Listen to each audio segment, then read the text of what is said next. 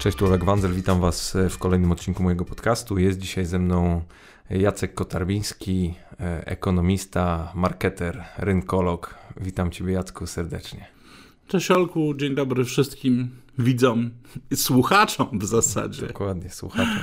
E, umawialiśmy się, że nie zapytam, czym jest, czym jest rynkolog, ale, ale w sumie tak, tak się zastanawiam, że byłoby fajnie, gdybyś powiedział dokładnie to, co przed chwilą mi powiedziałeś, żeby, żeby ten, ten temat e, ukrócić jak najszybciej, a potem przejdziemy do tego, e, na czym, na czym mi najbardziej zależy, no, czyli pogadamy sobie o, o marketingu jako takim i o tym, co się w tym, w tym świecie marketingu dzieje ostatnio. Oczywiście pojęcie rynkologii wiąże się ściśle z marketingiem. Ja opowiadam tą historię od wielu lat. Ona jest też w e, sztuce rynkologii.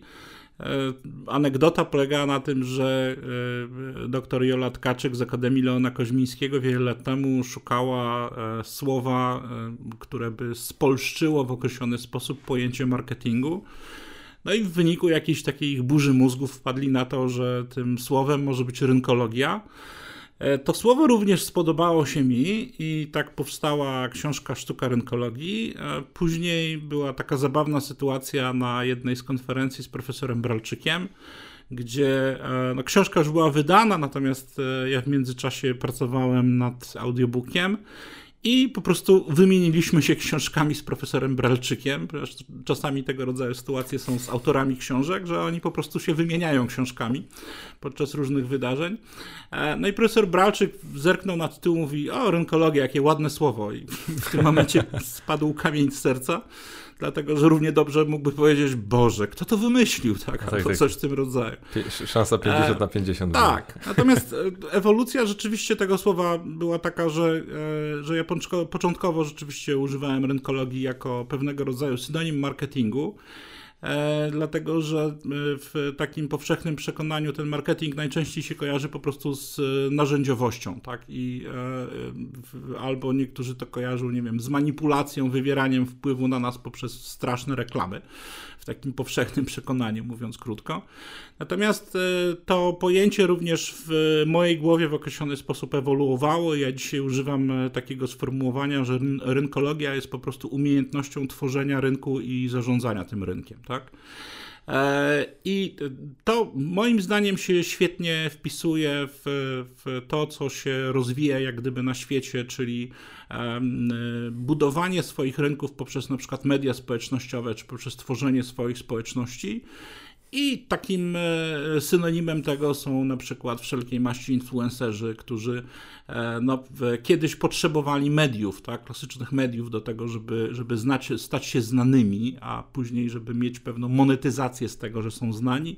Dzisiaj w zasadzie aż tak bardzo tych mediów nie potrzebują, dlatego że tworzą swoje przestrzenie rynkowe e, w internecie i, e, I to jest też pewnego rodzaju obszar jak gdyby budowania rynku przez, e, przez osoby, które mają coś ciekawego do powiedzenia albo coś ciekawego do, do zrobienia.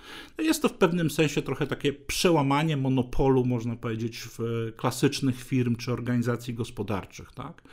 E, takim to dyskutowaliśmy wcześniej, takim fajnym przykładem w Polsce, zawsze powtarzam, jest Michał Szafrański, który w zasadzie stworzył e, biznes monetyzacyjny e, ze swojej pasji, ze swoich zainteresowań, ze swojej wiarygodności i e, Michał tutaj świetnie to pokazał, zarówno monetyzując bloga, jak i później poprzez napisanie książek i e, e, poprzez swoją działalność. Tak? To jest dla mnie ciekawy przykład rynkologiczny, jak w zasadzie z czegoś, z niczego nieomalże, ze swojej wiedzy, umiejętności stworzyć po prostu rynek.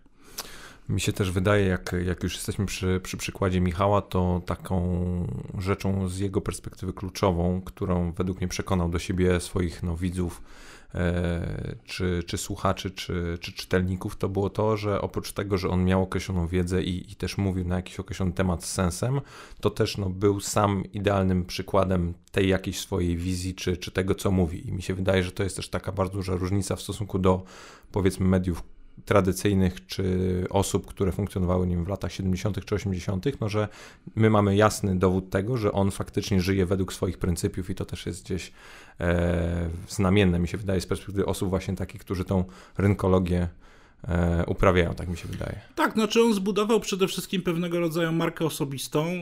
E, oczywiście tych osób w Polsce jest więcej, tak, bo Nie. mamy Krzyśka Gonciarza, który idzie w stronę filmu, w stronę produkcji e, multimedialnych. Ja czasami powtarzam, że Krzysiek Gonciarz e, E, no, byłby świetnym, e, czy ma predyspozycję do tego, żeby być świetnym dokumentalistą, tak, żeby na przykład robić naprawdę dobre filmy e, dokumentalne. Na pewno doskonały potencjał ma Arlena Witt, która, która uczy języka angielskiego i e, ona też to w ciekawy sposób monetyzuje. W związku z tym e, no, to jest jak gdyby współcześnie e, ciekawy model tworzenia, budowania nowych biznesów, które po prostu się opiera o własne marki osobiste. E, jest w tym, musi być w tym wiarygodność, musi być w tym wysoki poziom profesjonalny, dlatego że zarówno Arlena, jak i, e, jak i Michał czy, czy, czy Krzysiek mają po prostu e, wysoki poziom warsztatowy, tak, wysoki poziom profesjonalizmu i po prostu to monetyzują, tak, i, i, i to jest bardzo dobre i jest w tym sporo wartości, tak. Jak już przy warsztacie jesteśmy, to, to bardzo mnie interesuje, jak byś ocenił dzisiaj właśnie skalę i jakość umiejętności, które posiada branża marketingowa czy reklamowa w Polsce, bo ja mam takie wrażenie i jak ja też na, na, na jakiejś swojej stopie zawodowej się zderzam z różnymi ludźmi, to e, widzę taki bardzo duży rozstrzał, że są osoby naprawdę bardzo dobre, widać, że znają się na swojej robocie i są też takie, które są faktycznie na początku swojej drogi, a przez to, że na przykład mają dostęp do mediów społecznościowych, to są bardzo wokalne czy aktywne w tym środowisku. się zastanawiam, czy, e, czy według jaki jest, jaki jest, jaka jest jakość tego, tego warsztatu dzisiaj w marketingu w Polsce. Znaczy, to jest mm, stosunkowo e, niełatwe zagadnienie, dlatego że e, marketing jest bardzo taką dziedziną interdyscyplinarną. I z jednej strony mamy osoby, które nie mają absolutnie żadnego wykształcenia marketingowego, nigdy w życiu nie przeczytały, nie wiem, żadnej książki, e, żadnego podręcznika na temat marketingu, natomiast budują w jakiś sposób swoje firmy, czy budują jakoś tak swoje biznesy, im to fajnie wychodzi. Mm, I ja nazywam to czasami pewnymi samorodkami, takimi samorodkami, tak? dlatego że e, oni budują pewne działania intuicyjnie. E, I ta intuicja doskonale wychodzi, jeżeli pojawia się taka kwestia, którą ja nazywam empatią konsumencką. To znaczy, ta osoba potrafi e, zrozumieć, w jaki sposób e, funkcjonują klienci, czy potencjalni klienci, czego ludzie oczekują, jakiego rodzaju mają zapatrywania, a przede wszystkim, czy będą chcieli za to zapłacić. Tak? To ewidentnie widać w branży no, tak zwanych influencerów. Tak? Kiedyś mówiliśmy blogerzy, vlogerzy, dzisiaj w zasadzie mamy tyle narzędzi komunikacji, że mówi się bardziej influencer, tak? który, e, który buduje jakąś tam swoją społeczność. Natomiast e, często ci ludzie po prostu próbują korzystać z najróżniejszych narzędzi, a ich w zasadzie mamy multum, tak? dlatego że w obszarze online'u dzisiaj tych narzędzi marketingowych e, jest bardzo dużo. Ja kiedyś mówię, mówię o tym, że cała branża tak zwana Martech, tak, czyli e, technologii marketingowej, e, to jest ponad 5000 aplikacji i jest naprawdę mnóstwo narzędzi, możemy w nich przebierać jak w ulęgałkach. Natomiast cały dowcip polega na tym, żeby wiedzieć e, nie tyle jak z tego korzystać, ale wiedzieć po co z nich korzystamy, tak? Jakiego rodzaju wartość, co my chcemy, co my chcemy przekazać. I to jest jak gdyby jedna grupa. Druga grupa e, to jest obszar ludzi, którzy mają wykształcenie marketingowe, kończą studia marketingowe i na przykład trafiają albo do swoich firm, albo trafiają do firm, w których pracują jako, jako marketerzy, czyli najczęściej zaczynają karierę od e, stanowiska stanowisk typu specjalista do spraw marketingu, junior brand manager, manager na przykład, czy brand manager. I tutaj już się troszkę zaczynają schody, dlatego że e, patrząc z mojej perspektywy, nadal mamy bardzo silny rozdźwięk pomiędzy tym, co oferuje, co oferują nam uczelnie w zakresie nauczania marketingu, a tym, e, jakiego rodzaju zadania marketingowe muszą ci ludzie wykonywać w praktyce, tak? Czyli podam przykład. No, ktoś uczy się e, macierzy e, BCG, uczy się marketingu strategicznego, natomiast później trafia do jakiejś tam hurtowni, e, w której nie będzie się od niego wymagać e, tworzenia macierzy BCG na przykład, ale będzie musiał przygotować folder, będzie musiał zrobić mailing, będzie musiał zrobić grupę na Facebooku, czy będzie musiał po prostu prowadzić, nie wiem, profil na Instagramie, tak?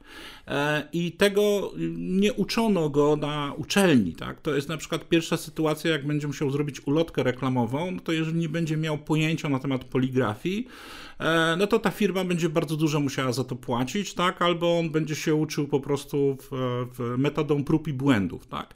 E, natomiast za błędy w marketingu niestety się mocno płaci. Bo płaci się albo e, wysokimi fakturami, albo płaci się po prostu własnym stanowiskiem, dlatego że mniej więcej przeciętnie kariera w działach marketingu trwa gdzieś tak w rok, może dwa, tak? I później albo ludzie zmieniają pracę, a sobie na lepszą, albo po prostu są z tej pracy no, eliminowani, mówiąc krótko.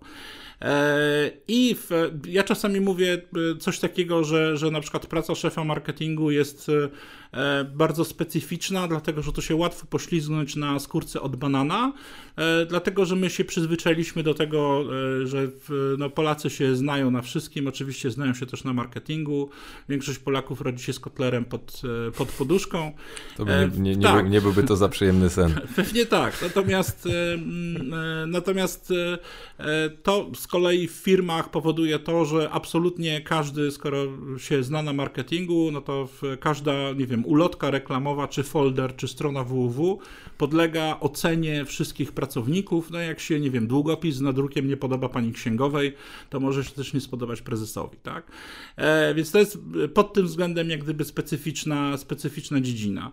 E, mamy również e, tego typu kwestie, że mm, e, postrzeganie, co jest dobrymi praktykami w marketingu, a co nie, jest w wielu firmach po prostu bardzo różne i ten marketing jest w polskich warunkach bardzo często traktowany intuicyjnie. Tak? Wydaje nam się, że, że coś będzie fajne albo coś, coś będzie niefajne.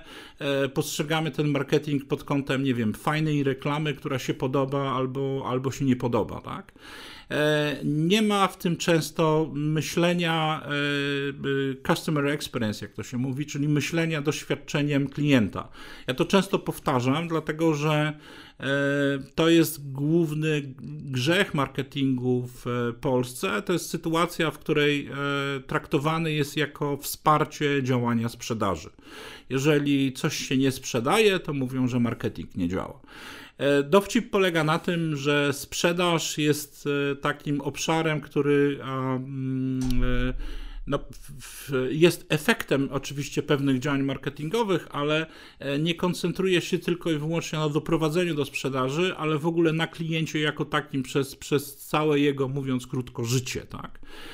Ja czasami się śmieję i używam takiej metafory, że człowiek marketingu trochę przypomina postać z mitu Tristana i Izoldy, tak?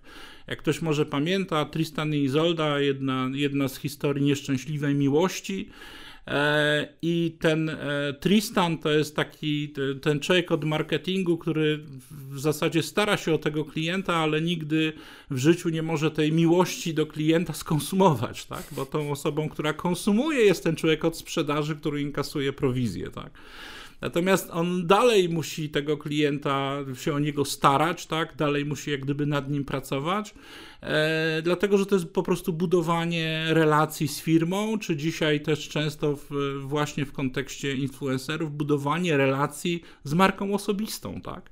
E, I e, przykłady wielu, e, wielu firm i marek pokazują, że ta marka osobista jest rzeczywiście bardzo silna. Jednym z najsłynniejszych przykładów jest Steve Jobs, tak? czy, czy Bill Gates, czy no, w ostatnich latach Tesla tak? Czyli osoby, które reprezentują pewnego rodzaju marki, pewnego rodzaju biznesy, czy pewnego rodzaju koncepty jak gdyby biznesowe.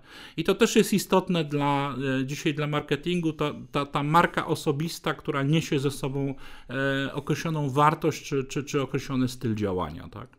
Zanim przejdę do, do aspektu tej edukacji, o której wspomniałeś na mniej więcej gdzieś w 30% swojego wywodu, e, to, to mi się to też ostatnio, a propos tego, co mówiłeś przed chwilą, spotkałem się z takim stwierdzeniem, że dzisiaj przedsiębiorca, czy ten founder, założyciel jakiegoś biznesu, startupu, czy, czy, czy prezes dużej firmy technologicznej, to, to jest tak naprawdę już e, na, na tym samym piedestalu ustawiany, co kiedyś gwiazdy rocka i, i w sumie jest to, to gdzieś według mnie bardzo bardzo trafne, bo jak sobie popatrzymy na to, jak ostatnio, jaka, jakie larum się wywiązało w okolicach e, Elona Muska i, i tego jego już e, sławnego czy, czy, czy niesławnego wystąpienia u Joe Rogana, gdzie, gdzie spalił jointa i, i pił whisky i tam był, był z tego bardzo duży problem również natury formalno-prawnej, to, to zdaję sobie sprawę, że dzisiaj te osoby tak samo wpływają na, na ten biznes, jak samo działanie marketingowe ich, ich, ich działów marketingu czy agencji. Nie wiem, czy, jak ty na to patrzysz, ale,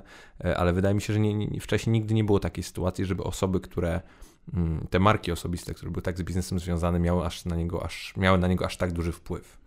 Masz rację, natomiast tutaj dla mnie trochę lepszym przykładem jest Mark Zuckerberg, mhm. dlatego że Facebook y, i w ogóle postać Marka Zuckerberga czasami używam tak prześmiewczo, że y, nadal dla wielu osób Mark Zuckerberg to jest taki młody chłopak, który biega w szarej koszulce i że jest to taki startup zarządzany przez, y, przez młodego chłopaka. No Facebook nie jest startupem, jest po prostu potężną międzynarodową korporacją w zasadzie dzisiaj. E, natomiast kiedy widzimy w jaki sposób komunikuje się Mark Zuckerberg w, takim wymiarze globalnym, to mamy czasami właśnie takie wrażenie młody chłopak, który, e, który właśnie rozpoczyna jakiś, te, jakiś tam swój biznes i faktycznie wszelkiej maści grzechy, e, grzechy tej marki e, spadają na, na, na Marka Zuckerberga. Natomiast ja nie ukrywam, że patrzę na to też z takim pewnym sentymentem na, na, na w ogóle rynek marek osobistych, bo to jest trochę taki powrót do źródeł. Dlatego, że marki osobiste były bardzo ważne, w, na przykład jeśli bierzemy pod uwagę Polskę, no to w Polsce y, w II Rzeczpospolitej, gdzie y, w zasadzie nie nazywano, rzadko kiedy nazywano marki nie nazwiskiem ich właściciela. Taką marką był na przykład Ursus, tak? I to też był ewenement w drugiej RP, że, e, że nie było to związane z właścicielami, e, ale no, marki Wedel czy Blikle, tak, najsłynniejsze były związane z ich, z ich twórcami. Natomiast później po II wojnie światowej, lata 50., 60., 70., to już były marki korporacji, tak? I w przypadku korporacji problem polega na tym, że nie ma tutaj tego elementu osobowego. Czasami używam takiej anegdoty, że no w, jeżeli ta marka korporacji robi coś nie tak, no to ksiądz z ambony nie może wyjść i powiedzieć, panie tam Kowalski, tak, masz pan tę firmę, nie, nie, nie możesz pan robić tak a tak, tak? E, dlatego że e, dyrektor czy zarządzający, tak, czy prezes zarządu korporacji powie, ja wykonuję tylko polecenia rady dyrektorów na przykład albo rady nadzorczej. Jestem tylko pracownikiem do wynajęcia, tak, nie jestem marką osobistą, która reprezentuje tę firmę. I dzisiaj w zasadzie następuje, myślę, że ten XXI wiek jest znowu takim, e, takim powrotem do, do, do tej myśli, że jednak nawet marki globalne mogą być po prostu markami osobistymi i teraz to wszystko, co się dzieje złego z tymi markami, wędruje po prostu na karb właściciela. Ten właściciel musi się tłumaczyć, czy ten frontman, tak? Ta gwiazda roka, o której ty, ty, ty mówisz, musi się po prostu tłumaczyć z tych, z tych wszelkich grzechów. My nie mówimy, że Facebook musi e, naprawić jakiś problem związany z ochroną naszych danych osobowych. My mówimy, nie, Mark Zuckerberg musi to zrobić, tak? Co zrobi Mark Zuckerberg? W jaki sposób on zareaguje? Natomiast prawda też jest taka, że za tymi markami osobistymi, czy za Teslą, czy za, za Zuckerbergiem, stoi po prostu szereg innych firm, szereg innych marek. W przypadku Zuckerberga nie tylko Facebook, tak. No to mamy też, e, jak już, jak już mówimy, mam, mówimy o nim, to mi się też wydaje, że to jest w szczególności postać, która raczej dostaje w tyłek za, za różnego rodzaju występki e, wszystkich jego biznesów, a nie ma tego, tego nawet aspektu pozytywnego, bo pamiętam, że był ten ta, ta wiadomość o tym, że większość swoich środków, które, które kiedykolwiek zarobi z, z akcji Facebooka, przeznaczy na środki na, na cele charytatywne, to po pierwsze ludzie albo to bagatelizowali, albo faktycznie mówili o tym, że, że jest to raczej błahe i, i PR-owe zagranie. A tak, nie... to CSR marki Facebook. No nie, oczywiście, tak. a niektórzy w ogóle dalej wracali do wszystkich aspektów związanych z Facebookiem. Mam też takie wrażenie, że, znaczy oczywiście mogę tutaj gdybać, tylko, ale, ale na miejscu Zuckerberga to byłbym potwornie sfrustrowany, bo siłą rzeczy tworzysz narzędzie, z którego korzysta 2 miliardy ludzi na świecie. Generalnie nikt z nas nie wyobraża sobie życia bez tego dzisiaj. I jeszcze robisz tak naprawdę bardzo hojny ruch w postaci e, no, przeznaczenia większości swoich zarobionych środków na, na cele charytatywne i, i, to, i, to, i to znaczne, e, jakby ruchy takie no, faktycznie już, już, już konkretne. Mm, a i tak dostajesz w tyłek i, i zdajesz sobie sprawę, że to może być naprawdę trudne i to jest gdzieś ta, ta pewnie ciemna strona tej, tej monety, nie? że z jednej strony jest fajnie, a z drugiej strony...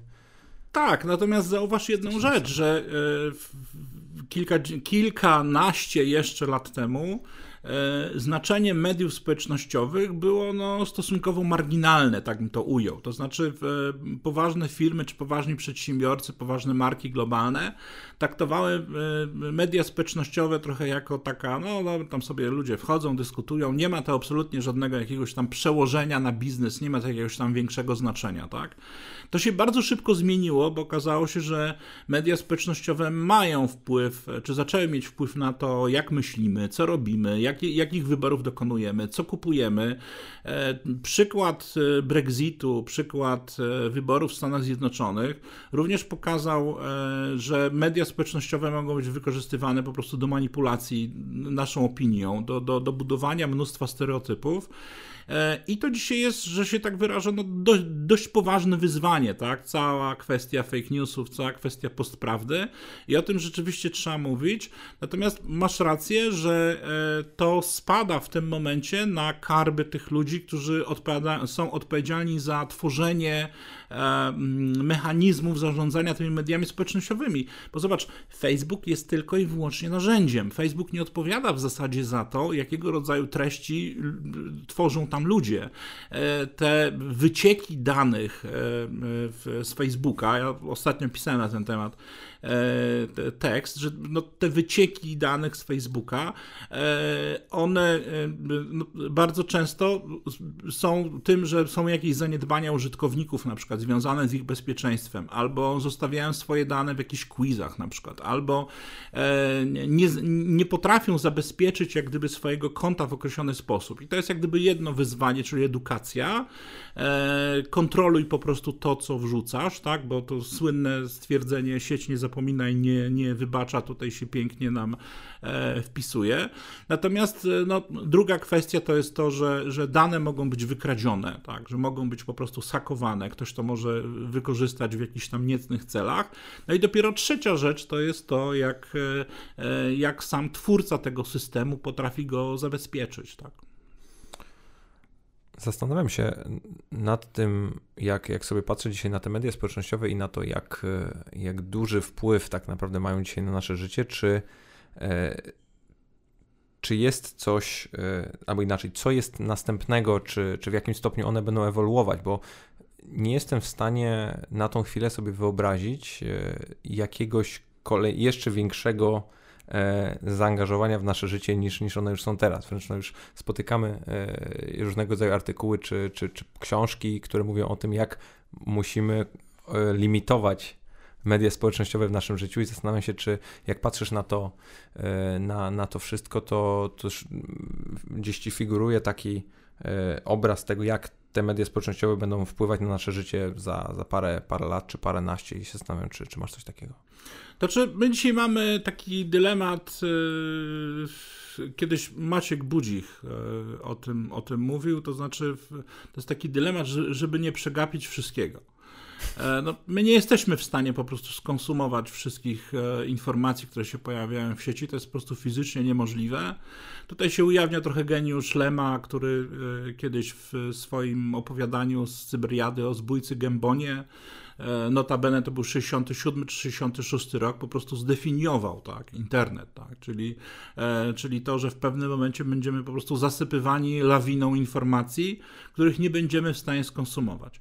I teraz ja myślę, pierwsza rzecz, że dzisiaj to jest e, nauczenie się, posiadanie tej umiejętności oddzielania ziarna od plew, to znaczy e, rzeczywiście wyszukiwania informacji, które są wiarygodne, umiejętności e, odczytania, które informacje są wiarygodne, tak, które źródła informacji są wiarygodne.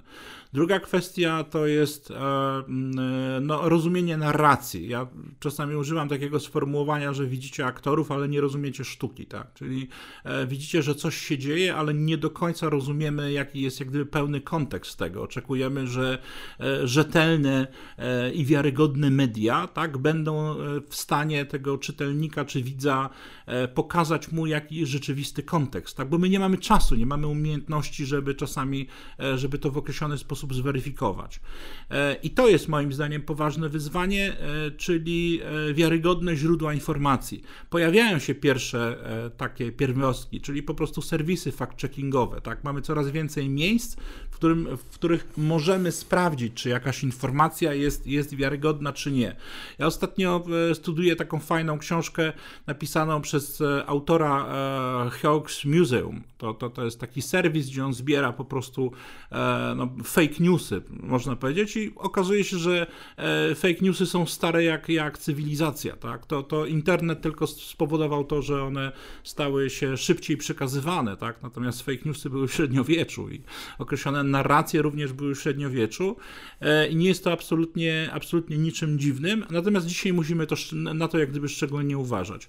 I trzeci aspekt to jest sztuczna inteligencja. Sztuczna inteligencja, która która wchodzi jak gdyby do naszego życia bardzo mocno. Natomiast sztuczna inteligencja musi się z czegoś uczyć i ona się po prostu uczy z naszych e, zachowań, z tego co robimy e, w sieci.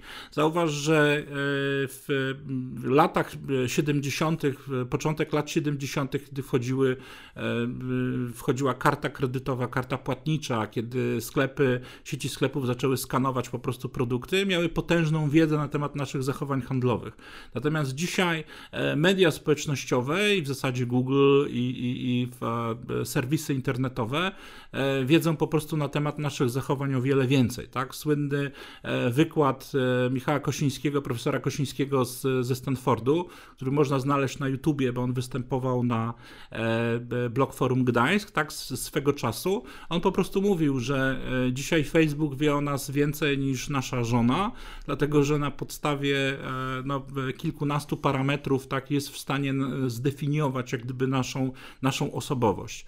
I teraz e, używanie e, e, mediów, czy uży, może inaczej, używanie narzędzi elektronicznych, używanie e, internetu jest dla nas bardzo wygodne e, i my się tego nie, nie, nie pozbędziemy, tak? bo w, dla ludzi jest, no, byłoby ciężkie zostawić smartfon i w ogóle się nie posługiwać żadnymi narzędziami elektronicznymi, e, ale nawet jeśli tego nie zrobimy, no to mamy już identyfikację twarzy na przykład poprzez monitoring miejski, tak? co, co, co będzie wchodziło. Słynna kwestia Chin, tak? gdzie, e, e, gdzie systemy rozpoznawania twarzy będą nas identyfikować na przykład w pewnym momencie, czy jesteśmy e, dobrym obywatelem, czy nie. Jak jesteśmy złym obywatelem, to nas system nie wpuści do metra, tak? Albo nie zapłacimy WeChatem za marchewkę na przykład na, na gdzieś tam na, na jakimś bazarze. I to jest sytuacja, w której my się zastanawiamy, E, nad tym, e, że z jednej strony są po prostu olbrzymie narzędzia, potężne narzędzia, które monitorują nasze życie, e, ale ważniejsze jest to, do czego te dane i do czego te narzędzia będą po prostu wykorzystane. Tak? I, tu, I to jest moim zdaniem poważne, poważne wyzwanie tak dzisiaj.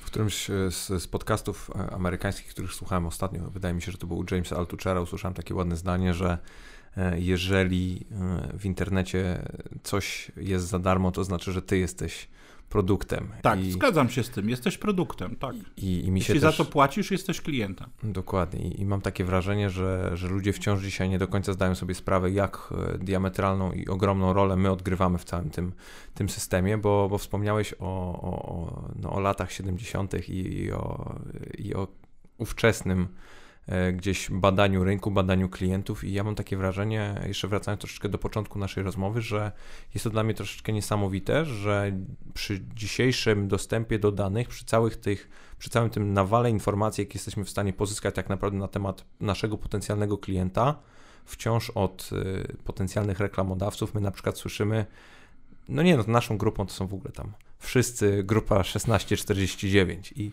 i ja się wtedy łapię za głowę i tak mam, mam takie wrażenie, że naprawdę nie wykonujemy naszej podstawowej pracy domowej. I, zastanawiam się, czy mm, dojdziemy do takiego momentu, w którym świat marketingu, świat reklamy naprawdę nauczy się wykorzystywać te dane. Oczywiście wiem, że na najwyższym poziomie jest to robione, no bo siłą rzeczy, czy takie marki, czy, czy firmy jak Amazon no dopra dopracowały to, to wręcz bym powiedział do perfekcji, czyli w jaki sposób dostosować produkt do jakiejś naszej potrzeby, czy do tego, czego akurat chcemy.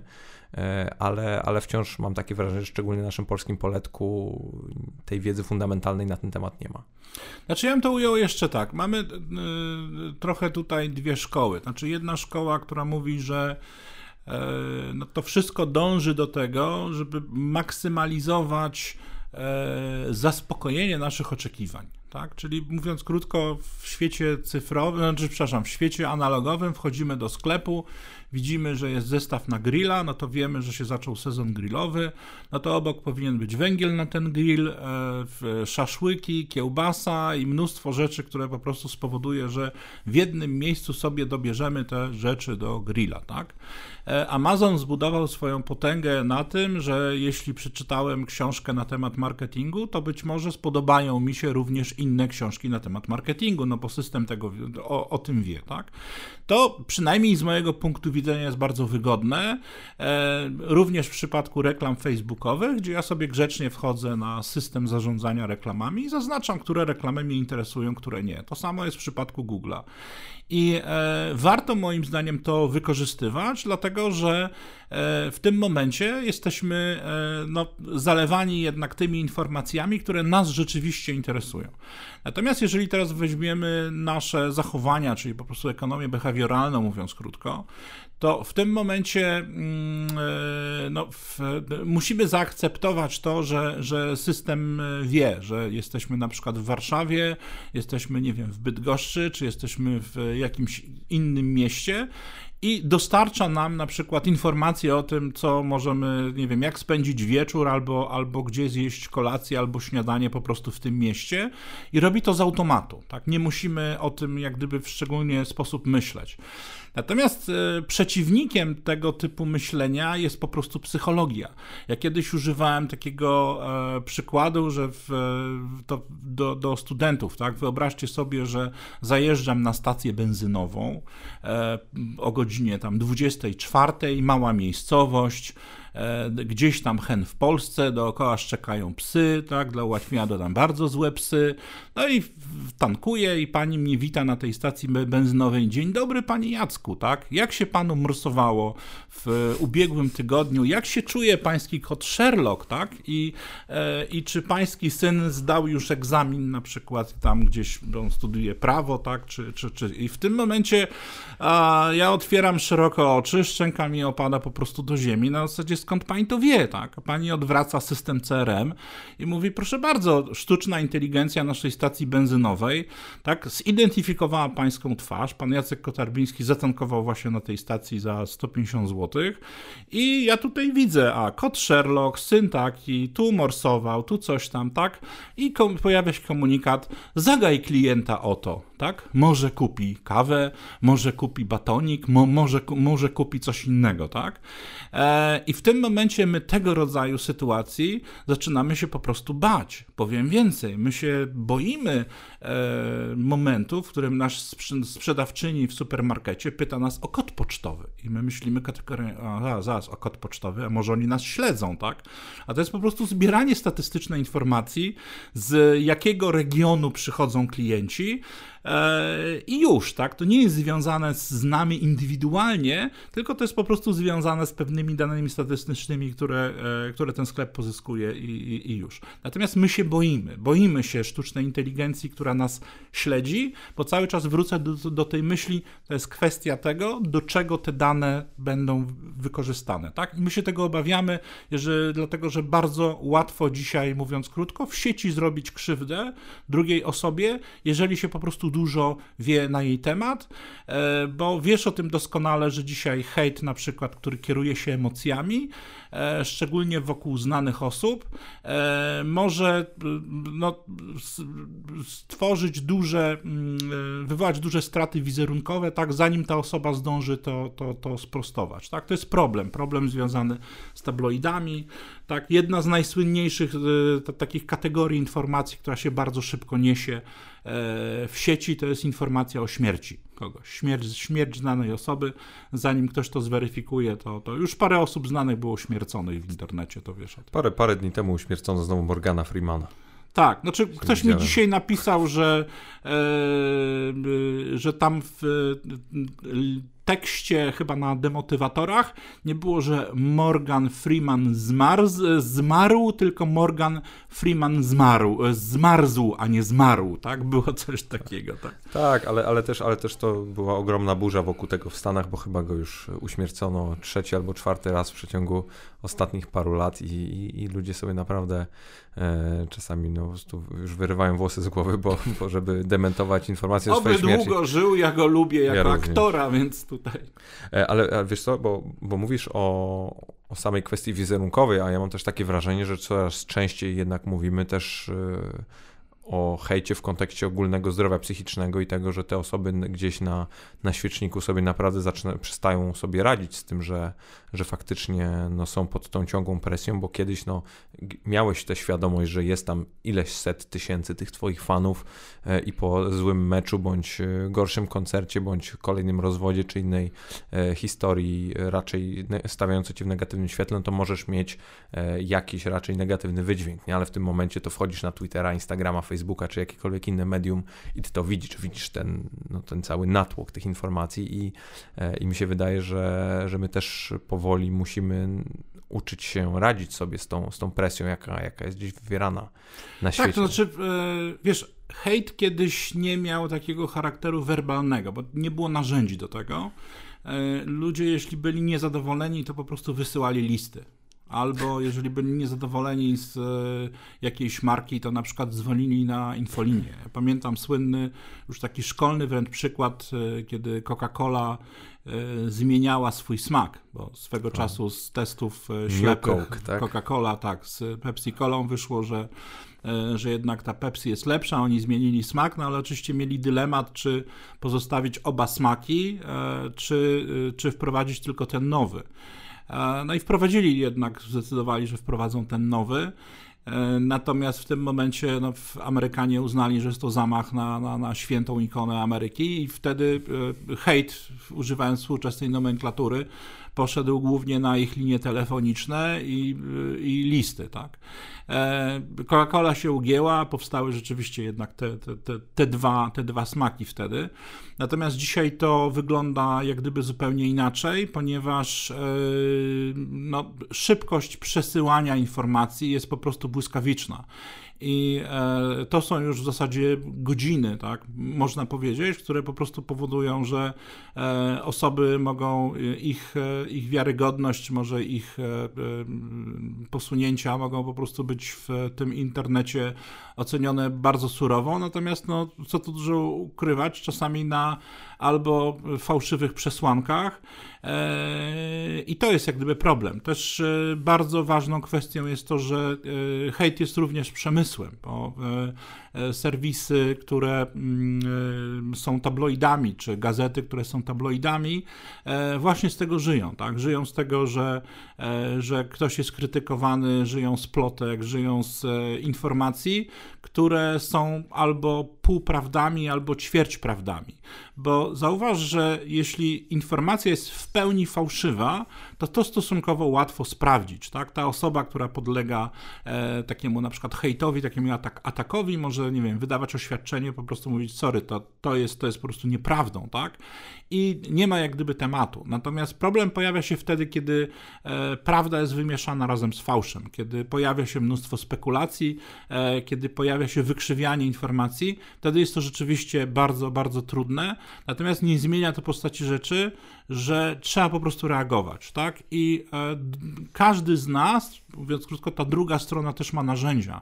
Możemy e, umieścić notkę na blogu, możemy zrobić po prostu wideo, możemy zrobić po prostu e, sprostowanie, które będzie dostępne dla wszystkich, tak, w sieci które się będzie po prostu odnosiło do konkretnych zarzutów.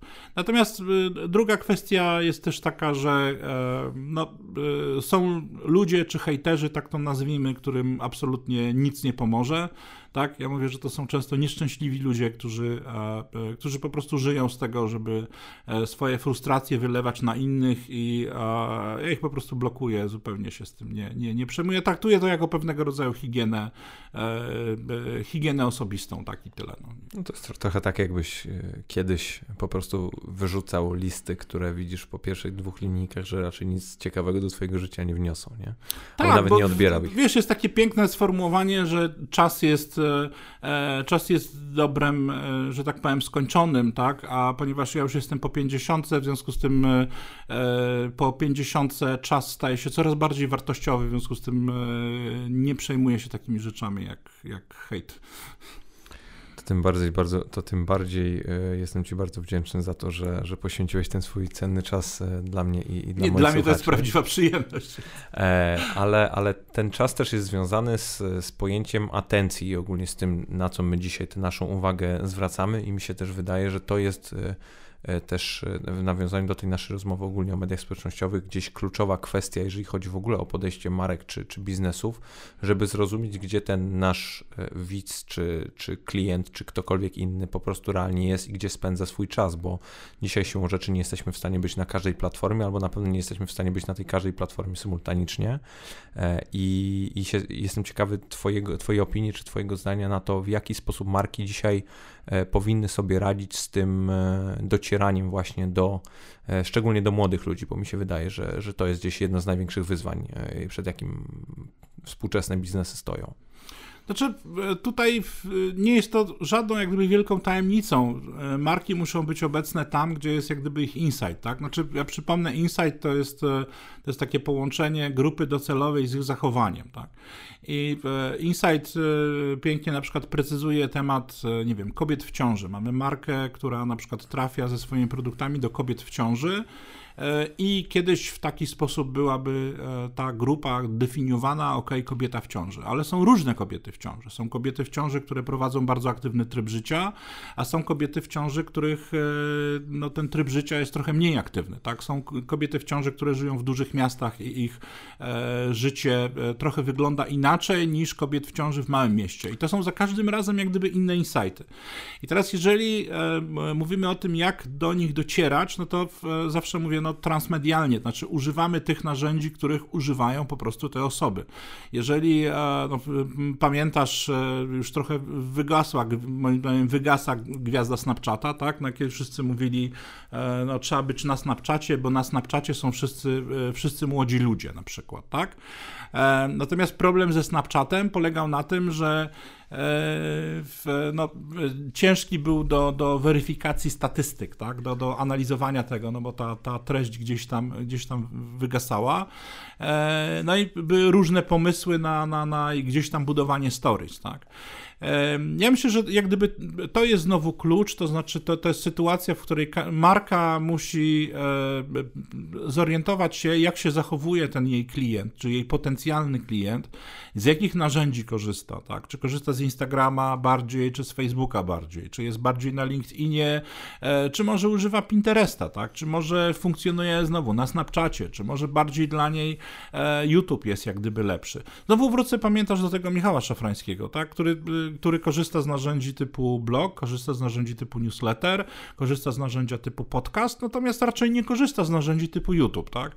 Z drugiej strony mamy Krzyśka Gąciarza, który y, głównie funkcjonuje jak gdyby w wymiarze wideo, w wymiarze, e, w wymiarze YouTube'a, e, tak? Więc to, to są jak gdyby znowu różne grupy odbiorców i do tych grup odbiorców są po prostu dopasowywane określone kanały komunikacji, które, e, które z punktu widzenia marki tych ludzi są po prostu najlepsze. Na pewno warto podkreślić mobile, tak? bo dzisiaj e, my te treści konsumujemy na wszelkiej maści urządzeniach. E, ja to widzę również po sobie, gdzie w 80% mojego czasu na przykład e, w sieci korzystam z iPada. E, i widzę, jakiego rodzaju problemy mają po prostu strony, które nie są e, dobrze mm, dostrojone do, do, do, do, do tego systemu mobilnego. E, czy chcę coś zrobić na iPhone'ie, strona fajnie chodzi, ale jak trzeba za coś zapłacić, no to już jest problem, tak?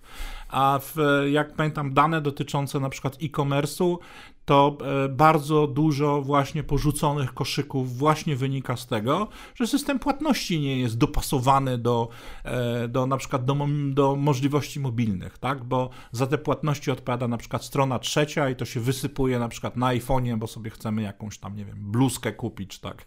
Siedząc w tramwaju albo w pociągu. To jest też niesamowite, e, że tak naprawdę, szczególnie w e-commerce jest bardzo dobrze widoczne to, że tylko i wyłącznie w momencie, kiedy coś nas poirytuje, my widzimy ewentualne mankamenty, a kiedy coś działa dobrze, intuicyjnie, to w ogóle nie zwracamy na to uwagę, widzimy to dopiero wtedy, kiedy nas to irytuje. I mi się też wydaje, że bardzo często e, firmy czy, czy marki tego nie rozumieją, że nie do końca tutaj będą pochwały dostawać za to, że ich strona jest responsywna, tylko że mogą naprawdę stracić bardzo wielu klientów. Nie? Tak, mnie bardzo inter, inter, znaczy Boże, bardzo mnie irytuje w e-commerce e, sytuacja, gdzie nie wiem, e, chcę sobie kupić książkę, tak? I po prostu chcę tam kupić książkę przy pomocy, nie wiem, dwóch, trzech klików natomiast w pewnym momencie otwiera mi się cały po prostu arkusz pod tytułem załóż, załóż konto, tak, numer buta, sruta, jak ja to mówię, i lato muminków, tak, powypełniaj te wszystkie możliwe, potwierdź maila, tak, więc ja już w tym momencie już mi przestaje się chcieć jak gdyby kupić,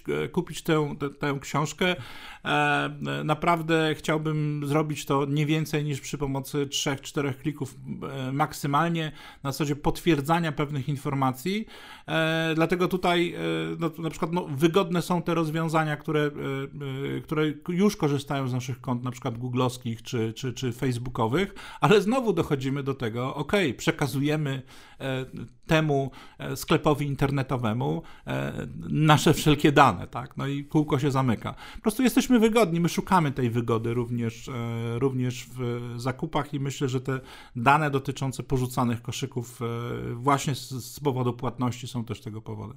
No to się znowu wiąże z, z aspektem psychologicznym, o którym wspomniałeś wcześniej, nie? bo na przykład od, od kilku, kilkudziesięciu lat zostawiamy nasze dane e, na front deskach hotelowych i nikomu nie sprawia to żadnego problemu, ale kiedy mamy to zostawić e, u, u, w chmurze naszego potencjalnego dostawcy jakichś usług czy produktów, to już e, wzmaga to w nas pewnego rodzaju niepokój. To też jest gdzieś ciekawe, no bo siłą rzeczy tak naprawdę do, doprowadzam do tej samej, do tego samego, czy robimy tą samą rzecz, tak, że po prostu ktoś przechowuje te dane gdzieś. Tak, znaczy ja się zawsze zastanawiam nad tym, po co nam e, w, nie wiem, w hotelach nasze numery PESEL na przykład, tak, albo no w, to, to są jak gdyby tego rodzaju niuanse, gdzie no, numer PESEL jest dość wrażliwą informacją, bo, bo mamy jakieś tam parę przykładów e, naciągaczy kredytowych, którzy po prostu wykorzystywali PESEL do, do tego, więc e, no to jest myślę głębszy jak gdyby problem e, rzeczywiście dotyczący tego, jakiego rodzaju swoje dane są rzeczywiście tym, tym firmom potrzebne,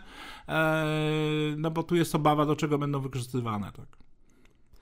Ale pozwolę sobie wrócić jeszcze do, do aspektu tego kupowania i, i e-commerce'u, bo też ja nie rozumiem jednej rzeczy, no wiesz, doradzasz wielu markom, wielu, wielu podmiotom i nie potrafię zrozumieć tego, że tak naprawdę no, mając przed oczami no, firmę, która raczej robi to bardzo dobrze, to znaczy Amazona, nie potrafisz już brutalnie mówiąc, skopiować dobrych rozwiązań, bo jestem przekonany, że nikt tam się raczej na to nie obrazi, bo finalnie nawet Jeff Bezos w każdym swoim, w każdej wypowiedzi czy liście do, do swoich akcjonariuszy zawsze podkreśla ten gdzieś klientocentryzm, tak? I, i finalnie, w, szczególnie w, zakupach w sieci rozbija się o to, żeby faktycznie zrobić temu klientowi dobrze I, i, nie rozumiem, dlaczego ktoś nie może wykonać podstawowej tej, jak już wspominałem, pracy domowej i, i po prostu e, zobaczyć, jak, jak to robi gdzieś konkurencja. No, czytałem ostatnio biografię sama Waltona, założyciela Walmartu i, i, to jest koleś, który miał do, do 70 czy tam do 60 któregoś roku życia, on, on podróżował po świecie i chodził po dyskontach i sklepach, e, supermarketach i patrzył jak jego konkurencja robi pewne rzeczy. I to są w ogóle do tego stopnia, że go tam dwukrotnie czy trzykrotnie wyprowadzano, że on potem musiał pisać e, listy czy maile do do właścicieli tych sieci, czy do prezesów, żeby tam ich przeprosić, że to żaden był corporate espionage, tylko faktycznie po prostu on chciał zobaczyć, jak to dobrze robią, bo, bo jest pod tym wrażeniem. I, i, i zastanawiam się, czy, e, czy, czy biznesom dzisiaj nie brakuje takiego troszeczkę pozytywnym tego słowa znaczeniu cwaniactwa. Znaczy wiesz co, to jest ciekawy, e, ciekawy temat, bo ty dotyczy, dotykasz e, tak zwanego benchmarkingu, tak? Czyli, e, czyli podpatrywania konkurencji, ale nie tylko, podpatrywania również e, innych, bo jakby na to nie patrzeć, no to w, e, system Forda nie powstał dlatego, że Ford widział inne fabryki, tylko po prostu z, widział, jak była zorganizowana praca rzeźni i, i na tej podstawie stworzył po prostu system taśmowy. E, natomiast no, Jeff Bezos raczej nie miał benchmarku, czyli nie mógł oglądać innych sklepów e, za bardzo internetowych, tak bardzo rozbudowanych, jak on stworzył, więc musiał pewne rzeczy tworzyć od początku, ale użyłeś tego, użyłeś tego dobrego słowa, tak? Klientocentryzm. E, no, w przypadku Bezosa i Amazona to ma trochę dwie, dwie, ma to dwie twarze, bo z jednej strony jest klientocentryzm, czyli Bezos myśli takimi kategoriami, jak najwygodniej ten klient ma kupować. I e, tam jest, e, o ile się nie mylę, e, jedna z osób odpowiedzialna w ogóle za, za klientów i ona po prostu przychodzi na spotkania zarządów i mówi, że nie wiem, w Wielkiej Brytanii mają być dostawy w przeciągu 24 godzin i macie wymyśleć sposób na to, żeby to było, bo klienci tego chcą. I tak to po prostu działa. Natomiast z drugiej strony no, mamy kontrowersje dotyczące Amazona, dotyczące tego, w jaki sposób pracują ich magazyny, tak? I w jaki sposób są traktowani ludzie i tak dalej, i tak dalej. Oczywiście mamy świadomość, że te magazyny e-commerce'owe, one będą po prostu zastępowane przez roboty, nie wiem, w przeciągu pewnie tam najbliższej dekady, e, bo idzie to wszystko w, w, w, w tym kierunku. Natomiast e, no, z jednej strony tak, wszyscy jeśli chodzi o e-commerce patrzą no, nie tylko na Amazona, ale patrzą na Alibabę, tak, patrzą na eBaya, mhm. patrzą na, na, na dużych graczy jak gdyby w e-commerce, jak oni to robią. E, dlatego że oni po prostu narzucają, narzucają pewnego rodzaju sposób działania. Natomiast problem jest tutaj taki, że nie zawsze e, jest to dla na przykład małego e-commerce opłacalne no, no, umówmy się, tak? Systemy, które e, będą oparte e, o sztuczną, czy są oparte o sztuczną inteligencję, tak? Czy, e, czy pewna automatyzacja jak gdyby sprzedaży, no to są określone koszty informatyczne i, i jeżeli jest mały sklep, to on po prostu nie jest, nie jest w stanie tego, tego podjąć. Dlatego ja zawsze osobiście mówię, że lepiej jest korzystać po prostu z platform e-commerce'owych, które, których jest w tej chwili bardzo, bardzo wiele i mają jak gdyby swoje sprawdzone rozwiązania, dlatego że w tym momencie rzeczywiście ma to sens. Ja czasami mówię tutaj o tym, że e, jedną z takich zmur, nie wiem czy tylko w Polsce, ale ja to akurat widzę w Polsce, jedną z takich zmur nie tylko e-commerce'u, ale w ogóle e, wielu firm, to są systemy informatyczne, które są zaprojektowane na przykład przez jednego informatyka. To były takie czasy, kiedy na przykład firmy się rozwijały, zatrudniały informatyka, on tworzył na przykład system bazodanowy, e, który był systemem informatycznym obsługującym na przykład w ogóle sprzedaż, magazyny, tego typu rzeczy. Firma się rozrasta, rozrasta, rozrasta i w pewnym momencie e, to wymaga rozbudowy systemu, natomiast ten, to przekracza możliwości tego informatyka, tak? I e, firma w tym momencie czasami musi albo brnąć dalej i po prostu działać na, na, na niewydolnym systemie, albo musi wyłożyć tam, nie wiem, kilkaset tysięcy złotych na to, żeby po prostu zbudować cały system od nowa. To jest jak gdyby problem. Dlatego ja zawsze mówię, że jak ktoś chce zaczynać z małym e-commerce'em dzisiaj, to po prostu niech e, zaczyna korzystać z gotowych rozwiązań, tych firm, które dostarczają po prostu kreatorów e-commerce'owych jest dzisiaj na tyle dużo, że naprawdę można w tym przebierać przez, w ulęgałkach. Moim zdaniem jest to lepsze rozwiązanie niż e, budowanie po prostu e-commerce'u od, od samego początku do końca. Tak? Myślę, że idziemy w takim, w takim kierunku sklepów e, z oprogramowaniem, tak? czy po prostu czy gotowych rozwiązań deweloperskich, kreatorów po prostu określonych rzeczy, które nam będą ułatwiały życie. Tak? Nie, nie, to myślę jest dobry, dobry kierunek. Poza tym też zazwyczaj te rozwiązania raczej kierowane na szeroką skalę starają się wdrażać no, te najlepsze rozwiązania, jakie gdzieś stosują ci giganci e-commerce'owi. No, czyli tak naprawdę, e, tak jak wspomniałeś, to e, kupowanie poprzez jak najmniejszą ilość kliknięć to już jest raczej w tym momencie standard dla wszystkich Shopify'ów, Shoplo i, innych tego typu platform. Więc to też jest gdzieś, gdzieś fajne, że no, siłą rzeczy dążymy do, do, tych, do tych najlepszych, ale też znaczy, przepraszam, hmm. ci słowo, ja myślę, że kierunek też jest taki, że my w pewnym momencie będziemy jechać sobie e, tramwajem czy pociągiem, będziemy widzieć tą bluzkę czy sukienkę na ekranie naszego smartfona i po prostu powiemy do niego, kup to. I system do, za nas załatwi i tyle. Zaraz do, do, do dźwięku, do, czy tam do głosu bardziej e, przejdziemy, bo to też mi się wydaje, że jest jeden z takich E, trendów czy, czy, czy innowacji, jaka na pewno bardzo mocno wpłynie na, na świat marketingu i też mam wrażenie, że to jest jedna z tych takich, jedna z tych takich, jedno z tych takich rozwiązań technologicznych dookoła cała, do, dookoła którego cała branża sobie gdzieś tam kroczy i jeszcze nie wie do końca jak to ugryźć. Tak, to jest fajne zagadnienie, tak. Tak, ale, ale, ale zanim do tego przejdę, to też e, mi się wydaje, że to jest to, o czym wspomniałeś na samym początku, nie? czyli ten Martech, te technologie marketingowe, które tak naprawdę E, dzisiaj powinno być w ogóle jako no, pewnego rodzaju twój background marketingowy, znajomość tych narzędzi, bo bardzo często nie potrzebujesz swojego spersonalizowanego, dedykowanego narzędzia, bo jest jakieś narzędzie open source'owe, z którego możesz korzystać. To twoją rolą jako marketera jest znać to narzędzie, a mam też czasem wrażenie, że nie do końca zdajemy sobie sprawę z tego, co na rynku można znaleźć. Nie? E, tak, dlatego że z jednej strony tych e, narzędzi jest bardzo dużo, i e, no, wyobraźmy sobie, jak no, mówiłem, tych, tych narzędzi globalnie jest tam ponad 5000 chyba w tej chwili. E, tyle jest mniej więcej zarejestrowana. Podejrzewam, niezarejestrowanych jeszcze, jeszcze jest troszkę. E, no i teraz gdybyśmy chociaż na każdy z nich, to chociaż poświęcili godzinę, tak, no to mamy po prostu potężną liczbę, ilość czasu, żeby, żeby, żeby w tym się zacząć bawić, tak. To jest jak gdyby jedna rzecz. Druga rzecz, no, to jest fajnym przykładem Brand24. Michał Michał, e, Michał Sadowski, e, który na przykład, jeżeli ktoś użyje frazy Brand24 w e, ogłoszeniu o poszukiwaniu pracy na przykład i wymagana jest znajomość Brand24, to on to na przykład udostępnia na swoim profilu na zasadzie wow, zobaczcie, tak, ktoś, ktoś wymaga, żeby, żeby znać nasze narzędzie i to jest jak gdyby bardzo, bardzo fajne, tak. Natomiast wiemy doskonale, że narzędzi do monitoringu internetu jest w zasadzie bardzo, bardzo dużo. E, ale to też jest jak gdyby sytuacja mm, e, tego, e, tego typu, że mm, to, to by trzeba było potwierdzić jakoś, ale na przykład ja to zauważyłem, że jeśli my zaczniemy korzystać z jakiegoś narzędzia, które nam się podoba, to nasza skłonność do tego, żeby je wymienić na inne, jest, jest o wiele mniejsza. Tak? I teraz moim zdaniem, jeżeli ktoś szuka na przykład pracy w marketingu i wysyła swoje CV, to e, warto byłoby, to, to, to, to, to sobie cenię, że do e, części swojego CV dodaję taki punkt, korzystam z narzędzi, tak, takich, takich, takich. Trochę tak jak e, z mm, Pakietem językiem, Office, tak, no, z językiem obcym. Nie wiem, czy ty pamiętasz, ale wiele lat temu w CV pisano, że obsługa komputera tak? Albo w wymaganiach o pracę, albo, albo w swoich że, że umie posługiwać się komputerem, tak? W wielu przypadkach to było to, że umie włączyć i wyłączyć, tak? Natomiast e, to, o czym później się zaczęło dziać, co wspomniałeś o tym, że, że tak, Microsoft Office, tak? Albo Excel, tak?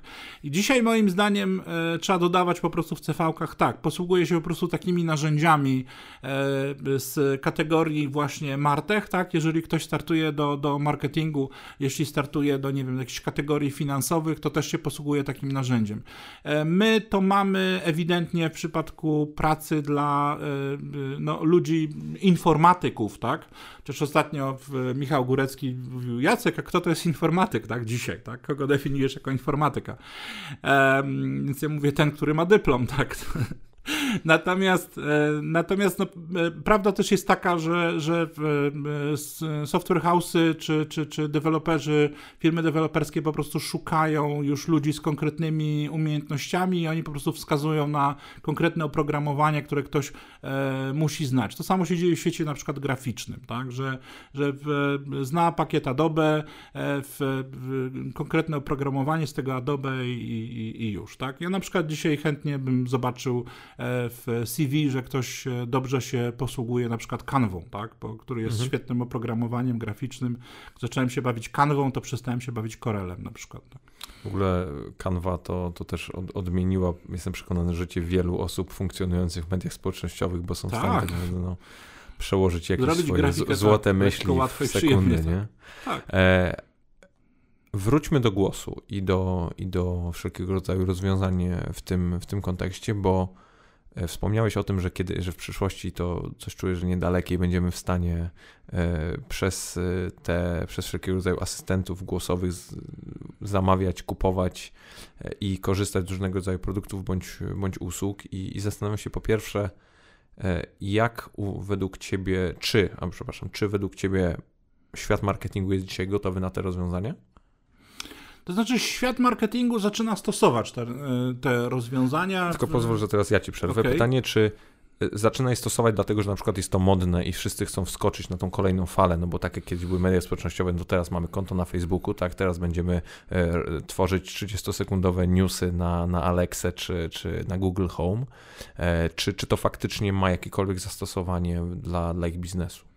Znaczy, ujmę to jeszcze tak. Mamy, e, no, mamy boty, tak? Mamy rynek e, botów. E, w Polsce dla mnie wielkim guru botów jest Mateusz Czech i, i, i, on świetnie jakby buduje ten rynek, świetnie, świetnie to tworzy. Natomiast my dążymy jednak do tego, żeby z tymi botami również porozumiewać się głosowo. I ja spotkałem się nie tak dawno w jednej z firm kurierskich, gdzie polecenia no, mogłem wydawać głosowo. I ten, ten, ten system jak gdyby odczytywał e, no, moje, moje wyrazy. Jakoś to, jakoś to tam topornie, bo topornie, ale jakoś to tam poszło. Dlatego na swój sposób to, to, to są jak gdyby pewnego rodzaju początki. E, też Trójmiasto jest na swój sposób też trochę taką e, oazą tematów głosowych. Tutaj powstała Iwona, tak, która, mhm. która została w pewnym momencie kupiona przez, przez Amazona. Ale pamiętam swoje rozmowy z e, Grześkiem Rudkiewiczem, w, który oni tworzyli kiedyś systemy, mm, czy tworzą między innymi systemy właśnie takiej trochę sztucznej inteligencji do, do, do, takich botów, tak, z którymi się można porozumiewać jak gdyby online. E, I kiedyś rozmawialiśmy właśnie na temat czy Amazon Echo, czy, czy, czy e, tego typu rozwiązań. Mówiłem mu o tym, że e, byłoby idealnie, gdyby ten system po prostu wiedział, gdzie jestem, tak? Czyli kładę sobie takie urządzenie na stolik i mówię, ok, kup mi bilet na przykład, stąd dotąd, tak? Na tego i tego dnia, albo znajdź mi bilet, tak? I ten system na, reaguje na mój głos i to rzeczywiście robi. I Grzegorz mówił, że to na dzień dzisiejszy jest bardzo trudne, czy wręcz nierealne jak gdyby do zrobienia, bo wymagałoby integracji bardzo wielu dostawców, tak? Ja czasami używam takiego sformułowania, że chciałbym sobie w samochodzie pogadać z Siri o życiu, tak?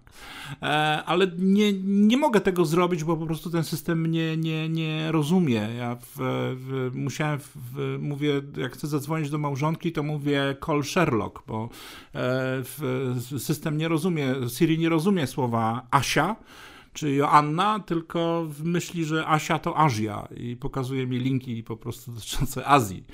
E, to są może śmieszne jak gdyby kwestie, ale tutaj myślę w języku, w tej komunikacji głosowej, no mamy primo po pierwsze dominantę języka angielskiego, I tu jest jak gdyby niuans, bo o ile e, systemy mogą się uczyć języka angielskiego Anglików czy Amerykanów, no to w tym momencie gorzej będzie z, z innymi jak gdyby społecznościami, dla których język angielski nie jest naturalny. To jest jedna rzecz. E, druga rzecz, myślałem tutaj o tym, że mogą tego, tego typu systemy funkcjonować o pewne uniwersalne komendy, albo pewien uniwersalny język, który będzie łatwy do, do, do e, nie wiem, wymowy przez, przez inne nacje, e, może coś takiego, no ale to są jak gdyby pewnego rodzaju dywagacje. Natomiast potwierdzam to, że moim zdaniem my dążymy do tego, żeby komunikować się głosowo z, e, z naszym otoczeniem, bo jeżeli użyję takiego sformułowania, mamy świt po prostu robotów, tak? Mamy, mamy początki ery cyberyzacji, to my nie będziemy się z tymi robotami komunikować po prostu przy pomocy aplikacji, tylko będziemy chcieli się z nimi komunikować głosowo. I e, jak dzisiaj myślimy, a, a, aplikacja, która się łączy z naszą lodówką, okej, okay, ta aplikacja za chwilę nie będzie potrzebna, bo my będziemy mówili, ej, lodówka, tak, kup e, masło, kup mleko, albo zamów mleko, zamów masło, zamów chleb, tak, i ona, ona musi to zrozumieć i mieć to w określony sposób przetworzyć, tak. Ja pamiętam, jak ogromnym boom było wprowadzenie przez Amazona tej usługi Amazon Dash, gdzie tak naprawdę mogli sobie wcisnąć jeden guzik przypisany do określonego tam produktu raczej z kategorii FMCG, czy proszku do prania, czy właśnie wody, czy jakiejkolwiek innej tego typu rzeczy i po prostu w określonym przez ciebie profilu zamawiało ci to z Amazona i przychodziło ci w ciągu 48 godzin. Teraz sobie zdaję sprawę, że tak naprawdę Amazon w pewnym sensie cały czas sam siebie gdzieś przegania, bo jedną gdzieś mocno e, innowacyjną usługę zastąpi drugą jeszcze bardziej innowacyjną, bo za chwilę właśnie tak jak wspomniałeś do tej lotówki po prostu będziemy mówić, a nic nie będziemy wciskać. I... Tak, natomiast no, znaczy powiem ci więcej, bo w, e, chcąc kupo, kupić sobie bilet w kasie na dworcu e, kolejowym, E, może tam już nie będzie za jakiś czas kasjerek, tylko po prostu będą e, tylko i wyłącznie automaty, w których będziemy musieli albo coś wpisać, tak jak są te dzisiaj automaty do kupna biletów, ale będziemy może mówić do, e, do nich i one będą rozumieć o co, o co nam chodzi, tak? I już, no. Ja myślę, że to jest przyszłość, natomiast, natomiast jest, jest tutaj wiele problemów do rozwiązania właśnie dotyczących jednoznacznego rozumienia tego, co mówimy, a oprócz tego, że mówimy bardzo różnie, no to jeszcze mówimy w różnym stanie, tak? Bo jeżeli będziemy lekko wcięci i sobie zamówimy bilet do Warszawy, a będziemy chcieli jechać gdzieś indziej, to może być z tym różnie, tak? Ale też e, nie wiem, czy, czy to zauważyłeś albo zaobserwowałeś, ale z mojej perspektywy, jak patrzę nawet na, na wielu moich znajomych, którzy starają się z tych e, usług korzystać i i sobie to tem- testują, to za każdym razem mam takie wrażenie, że oni mówią naprawdę do tego telefonu jak do jakiejś naprawdę skrajnie niedorozwiniętej osoby, która po prostu kompletnie ciebie nie rozumie. I mówisz głośniej, mówisz wolniej, robisz większe przerwy, jest to kompletnie naturalne na tą chwilę jeszcze. No tak, no wrócę do tego, wiesz, mojego Siri Call Sherlock, bo, bo Siri to rozumie, natomiast nie, nie, nie, zrozumie imienia mojej małżonki, ponieważ to jest to samo, e, nazwa jest ta sama, co nazwa kontynentu w związku z tym. Tak. Ale to są też piękne historie. Właśnie ostatnio e, rozmawiałem z, z, z jednym znajomym z, z Google'a i, i, opowiadał, że u nich jest taka anegdotka w firmie, że e, no, dzisiaj sztuczna inteligencja jest w stanie pokonać człowieka w, sza, w szachy i, i, są też, też strasznie dumni, ponieważ z e, średnio 65% trafnością potrafi rozpoznać psa. I, I, sobie tak myślę o tym, że to jest jednak dla nas niesamowite z, z ludzkiej perspektywy, że no, ta technologia faktycznie musi się tych totalnie podstawowych rzeczy nauczyć, te, które z perspektywy naszej jednak przychodzą nam dość, dość naturalne, bo byle czterolatek rozpoznał. Tak, natomiast też e, zainspirowałeś mnie, bo wyobraziłem sobie, że w pewnym momencie ta sztuczna inteligencja, analizując bardzo dokładnie e, miliony, miliardy odgłosów zwierzęcych, może w pewnym momencie nauczyć się języka zwierząt. I jeśli ta sztuczna inteligencja zacznie wow. tłumaczyć język zwierzęcia na, na, na, język ludzki, jeżeli będziemy się komunikować w jedną i w drugą stronę w taki sposób, to możemy rzeczywiście mieć jeszcze ciekawsze czasy niż teraz, tak? tak Zrozumiemy, co mówi do nas nasz pies, kot, chomik, złota rybka. Będą ciekawe święta wtedy na pewno. No, wtedy tak. E, Jacku, wrócilibyśmy jeszcze na chwilkę do, do kwestii tej edukacji i, i tego, w jaki stopniu dzisiaj no, tego marketingu można się nauczyć, bo na samym początku naszej rozmowy powiedziałeś, że w pewnym sensie to, co dzisiaj oferują uczelnie w stosunku do tego, czego od ciebie świat wymaga, no to jest pewnego rodzaju rozbieżność, a ja jako no, osoba, która do, na uniwersytet marketingowy, czy tam na kierunek marketingowy uczęszczała, wręcz mogę powiedzieć, no, że szczególnie w, w, w obliczu nowych mediów szeroko pojętych, no to ten ta wyrwa, czy, czy, czy, czy, jakaś różnica pomiędzy oczekiwaniami a rzeczywistością jest naprawdę ogromna i zastanawiam się, czy masz jakiś e, taki, jakąś radę, czy, czy sposób na to, w jaki sposób tą e, edukację z zakresu marketingu czy reklamy można by poprawić, bo, bo według mnie dzisiaj e, wielu akademików nie jest kompletnie gotowych na to, co, co świat nam zgotował.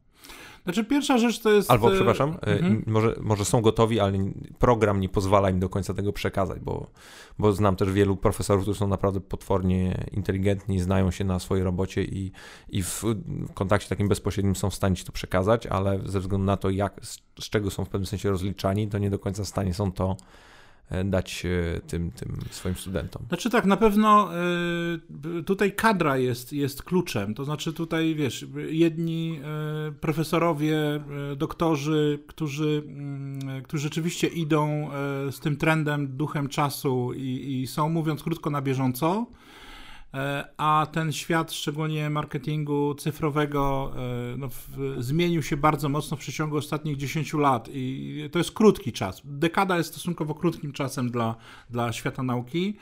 E, natomiast no, inni ludzie po prostu nadal, nadal stoją tam gdzie, tam, gdzie stali. Tak? To jest jak gdyby jedna rzecz. Druga rzecz, i to jest istotna, i o tym nie wszyscy muszą wiedzieć, ponieważ to, to jest charakterystyczne dla, dla świata nauki, E, świat nauki, świat jak gdyby podręczników e, jednak opiera się na tym, co jest w określony sposób zweryfikowalne, a nie co jest modne. I e, oczywiście to możemy polemizować, ale zasadniczo świat nauki opiera się na tym, co jest zweryfikowalne, co jest sprawdzone, co jest potwierdzone badaniami, a nie co akurat jest po prostu trendy i, i na czasie, tak? E, a świat marketingu też podlega różnym modom, tak? E, słynna moda na storytelling, słynna moda na e, gamifikację, grywalizację, tego typu rzeczy. Ja zawsze mówię, storytelling jest znany od, od średniowiecza, jeszcze ludzie nie znali pisma, tak? Czy od czasów prehistorycznych, o. tylko wtedy się nie nazywał storytellingiem, tak? Ludzie siedzieli przy ogniskach i opowiadali sobie różne, różne historie. No, Cała Iliada i Odyseja, No, nie? na przykład. Natomiast Natomiast to jest znowu mm, też kwestia taka, że po prostu podręczniki, tak, tak to nazwijmy, tak, e, podręczniki, które muszą być oparte o e, konkretne dane, wiarygodne dane naukowe, no, podlegają po prostu pewnemu długiemu, rocznemu, dwu, trzy, czasami cztero, pięcioletniemu procesowi jak gdyby tworzenia, weryfikacji, opiniowania, wydawania, tak? W związku z tym ktoś bierze podręcznik, mówi wow, a to, to, to a starocie w ogóle przecież od roku czasu to już używa się jakichś tam innych narzędzi. Więc to, to jest jak gdyby też jak gdyby kolejne wyzwanie, Natomiast e, nie zmienia to postaci rzeczy, że my musimy bazować jak gdyby naszą pewną wiedzę, tak? Budować na pewnych sprawdzonych, zweryfikowanych, zbadanych, nie wiem, zrecenzowanych źródłach jak gdyby czy materiałach, a nie na, e, na rzeczach, które po prostu coś wyszło komuś w jakiejś firmie i ktoś mówi, wow, to jest nowy trend, tak? Naukowiec powie, nie, chciałbym zobaczyć, że to wyszło 100 firmom albo w, 1000 firmach. W tym momencie możemy powiedzieć o tym, że jest to pewnego rodzaju potwierdzenie, tak? E, również świat uniwersytecki, jeśli chodzi o nauczanie biznesu, Mm, no, koncentruje się na obserwowaniu i analizowaniu tego, co ten biznes robi. W związku z tym biznes będzie zawsze trochę do przodu, jeśli chodzi o, jeśli chodzi o świat akademicki, no bo on najpierw tworzy określone rozwiązania, tak, a później e, ten świat akademicki te rozwiązania opisuje, analizuje, czy próbuje po prostu zawrzeć to w określone ramy po to, żeby uczyć jak gdyby swoich studentów. Bo masz jak gdyby świadomość tego, że to posłużę się może bardziej precyzyjnym przykładem, e, nie wiem, architektury. Tak, że w, jeżeli architekt uczy się z podręcznika architektury i tam są określone obliczenia, no to, czy określone wzory, no to on buduje most, tak, czy buduje kratownicę, czy budynek na podstawie tych wzorów, tak. Jeśli one będą złe, no to ten budynek się zawali, tak. Powie, no to jest jak gdyby z podręcznika. To musi być zweryfikowane, musi być sprawdzone.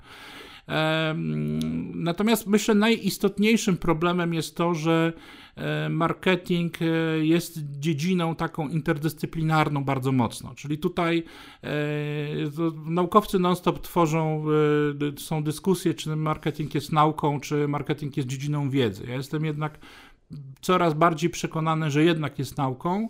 E, ale tutaj jest, e, mamy psychologię, mamy ekonomię, mamy e, socjologię, ekonometrię, matematykę, statystykę, tak? Mamy mnóstwo różnych dziedzin, E, które, mm, e, które trzeba po prostu trochę rozumieć, żeby, e, żeby w jakiś sposób ten marketing w określony sposób budować, bo to jest pozornie, nauka pozornie, pozornie prosta. I teraz to, z czym mają głównie problem studenci, ja to mam przy okazji na przykład startupów, tak, z, z, z którymi pracuję, mentoruję czasami, E, to jest sytuacja, w której e, ci młodzi ludzie mają świetny pomysł na na przykład e, jakiś, jakiś software, jakąś aplikację. Natomiast kompletnie nie wiedzą, jak, jak zbudować rynek po prostu dookoła niej, tak? Albo kompletnie nie wiedzą, jak, e, jak zbudować strategię komunikacji po prostu tego, tak? E, I to jest również moim, moim zdaniem problem e, uczelni, które startują od takiego wysokiego C, startują z tak zwanego marketingu korporacyjnego, natomiast tam jest stosunkowo niewiele tego marketingu po prostu małych, małych czy średnich firm, który jest najtrudniejszy, ponieważ jest najbardziej zróżnicowany. E, e, ta sama firma informatyczna w Krzemowej Dolinie może zupełnie inaczej działać niż firma informatyczna w, w Polsce czy, czy na przykład w Izraelu. Ja nie tak dawno usłyszałem bardzo ciekawą rzecz, na przykład na temat tego, dlaczego startupy izraelskie tak, tak są pozytywnie postrzegane na przykład na świecie. E, no, między innymi dlatego, że po pierwsze Izrael jest zbyt małym krajem, w związku z tym oni od razu muszą być global. Dwa, i, i to było też dla mnie pewnego rodzaju zaskoczenie, ponieważ w Izraelu służba wojskowa jest obowiązkowa, bardzo wiele firm e, jest zakładana przez kumpli z wojska. A e, wojsko, jak, jak, jak żadna inna społeczność, rzeczywiście weryfikuje ludzi, potrafi ich po prostu sprawdzić w różnych sytuacjach i to jest moim zdaniem bardzo, e, bardzo pozytywne. E, w, ja zawsze też używam takiego sformułowania, tego nam brakuje, w, jeśli chodzi o kwestie globalne, na przykład wspierajmy Polaków, tak? Czyli mamy jednych, jak to się mówi, podobno z najlepszych informatyków na, na, na świecie i rzeczywiście potrzebujemy takiego e, fajnego supportu po prostu ludzi nawzajem, tak? Żeby się e, w jakiś sposób wspierać i, i, i żeby jak gdyby współdziałać, tak? Bo mówimy, ok, technologie marketingowe, wszystko super, ale mnie na przykład bardzo interesuje oprogramowanie e, dla sektora Martech, które jest robione po prostu przez polskie firmy, tak? Jest tego, jest tego sporo, tak? Natomiast to wszystko działa w takiej jakiejś takiej sytuacji e, rozproszenia, tak? Ponieważ to są bardzo często aplikacje e, tylko i wyłącznie w języku angielskim. My nawet nie wiemy, że za tym kryją się na przykład fajni Polacy, którzy, którzy to stworzyli, tak? Jak w sumie zauważyłem przez te ostatnie e, kilkadziesiąt minut, twoje wypowiedzi są stanowczo wielowątkowe, ale pozwolę się... A to przepraszam za to. Ale nie, nie, bardzo, bardzo dobrze, bardzo dobrze. To jest, wiesz, e, bogactwo materiału, do którego można się odnieść, wiesz, szczególnie w, jak już jesteśmy przy środowisku akademickim, to się bardzo ceni, więc, więc e, ja, również, ja również się bardzo cieszę.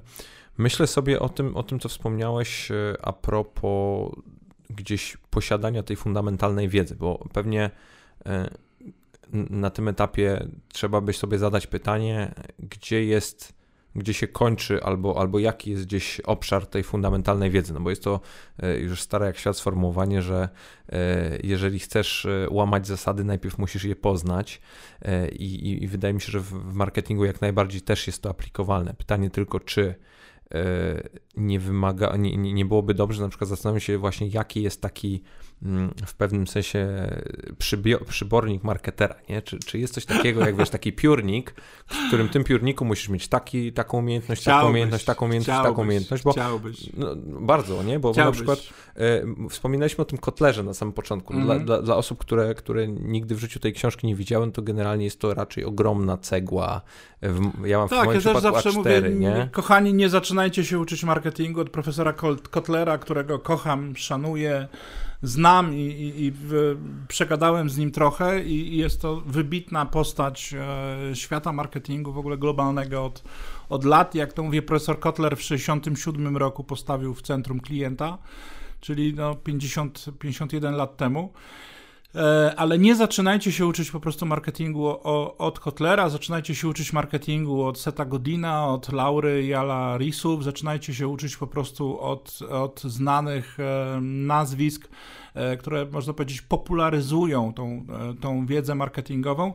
Na Kotlera przyjdzie czas, tak? W pewnym momencie na pewno, albo będziecie mieli z Kotlerem do czynienia na studiach, tak? Jeżeli się uczycie E, jeżeli marketing, marketing, no bo to jest jeden z podstawowych podręczników. Tak. O, ale widzisz, ale właśnie dochodzimy tutaj do takiej kwestii, że na przykład y, w życiu nie usłyszysz na jakimkolwiek uniwersytecie o Sefie Godinie, nie?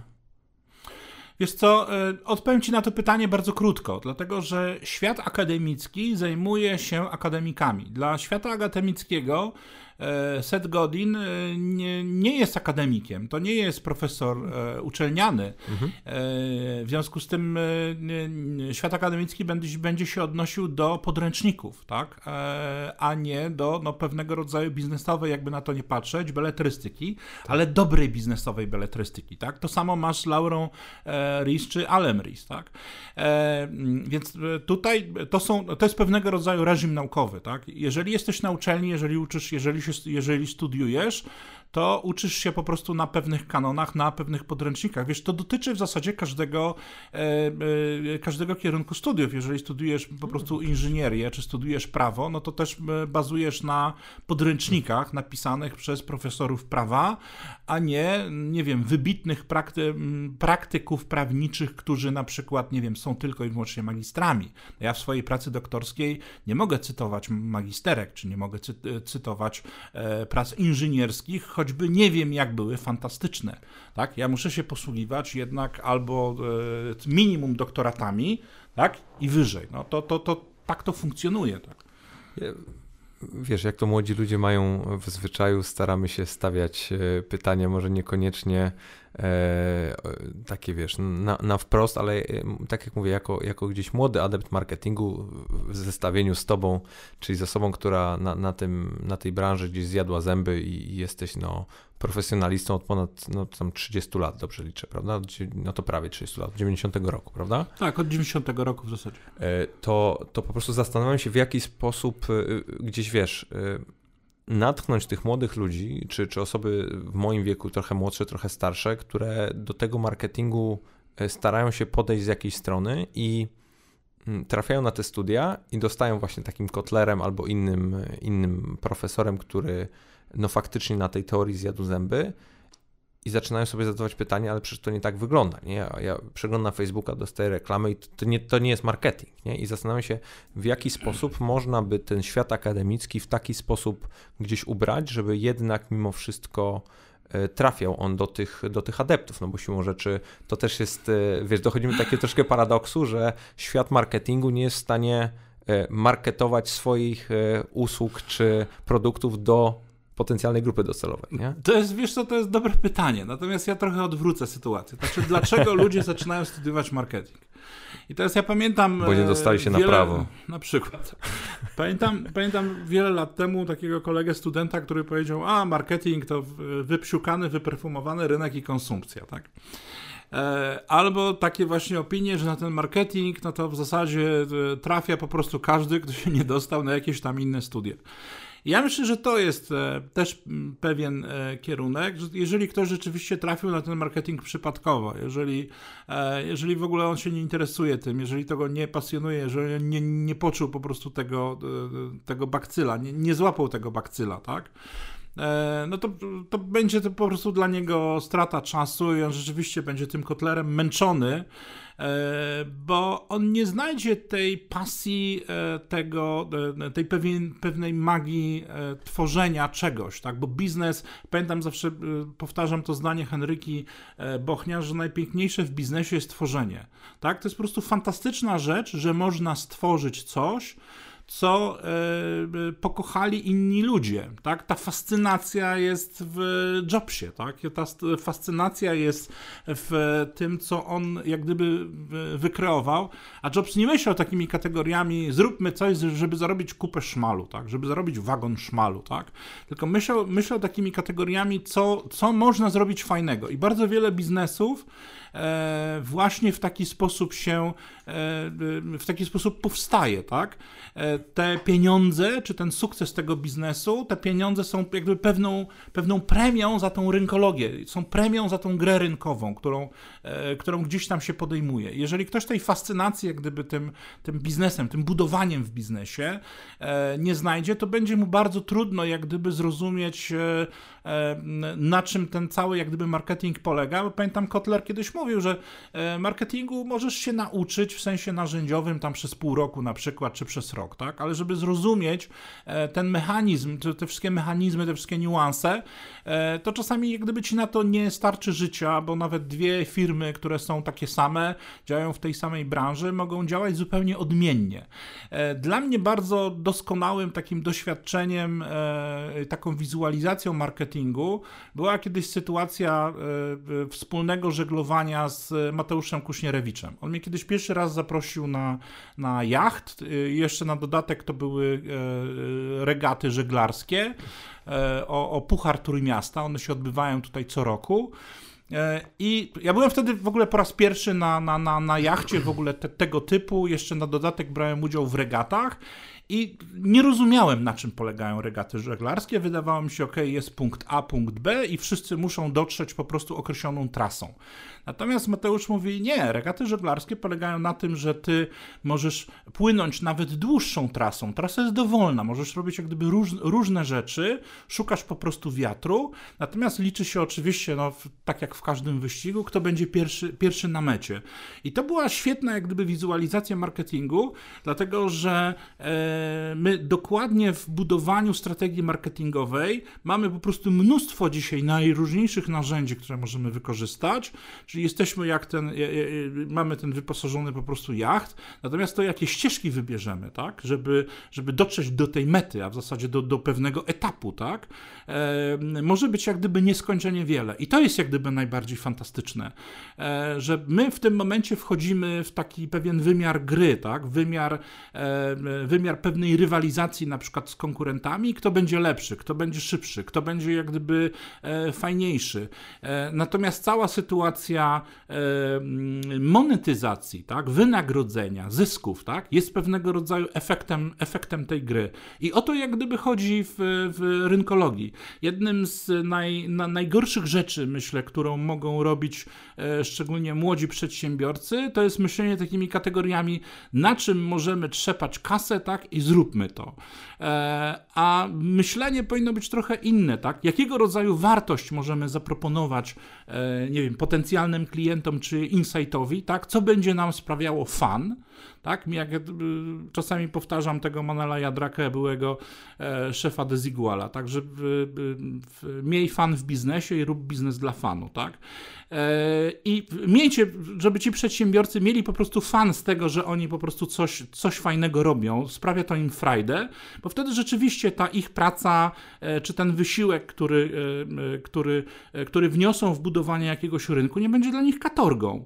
My wiesz, mamy sytuację w Polsce, w której masa ludzi E, nienawidzi pracować w firmach, w których jest, tak? Wykonuje tą pracę, ale zupełnie nie, nie, nie, nie, nie czuje tego blusa, tak? Natomiast ja myślę, że sytuacje startupów trochę to zmieniają, dlatego że coraz częściej to są firmy, w których po prostu ludzie się lubią i lubią jak gdyby ze sobą pracować. I to jest doskonały, e, e, doskonały kierunek, tak?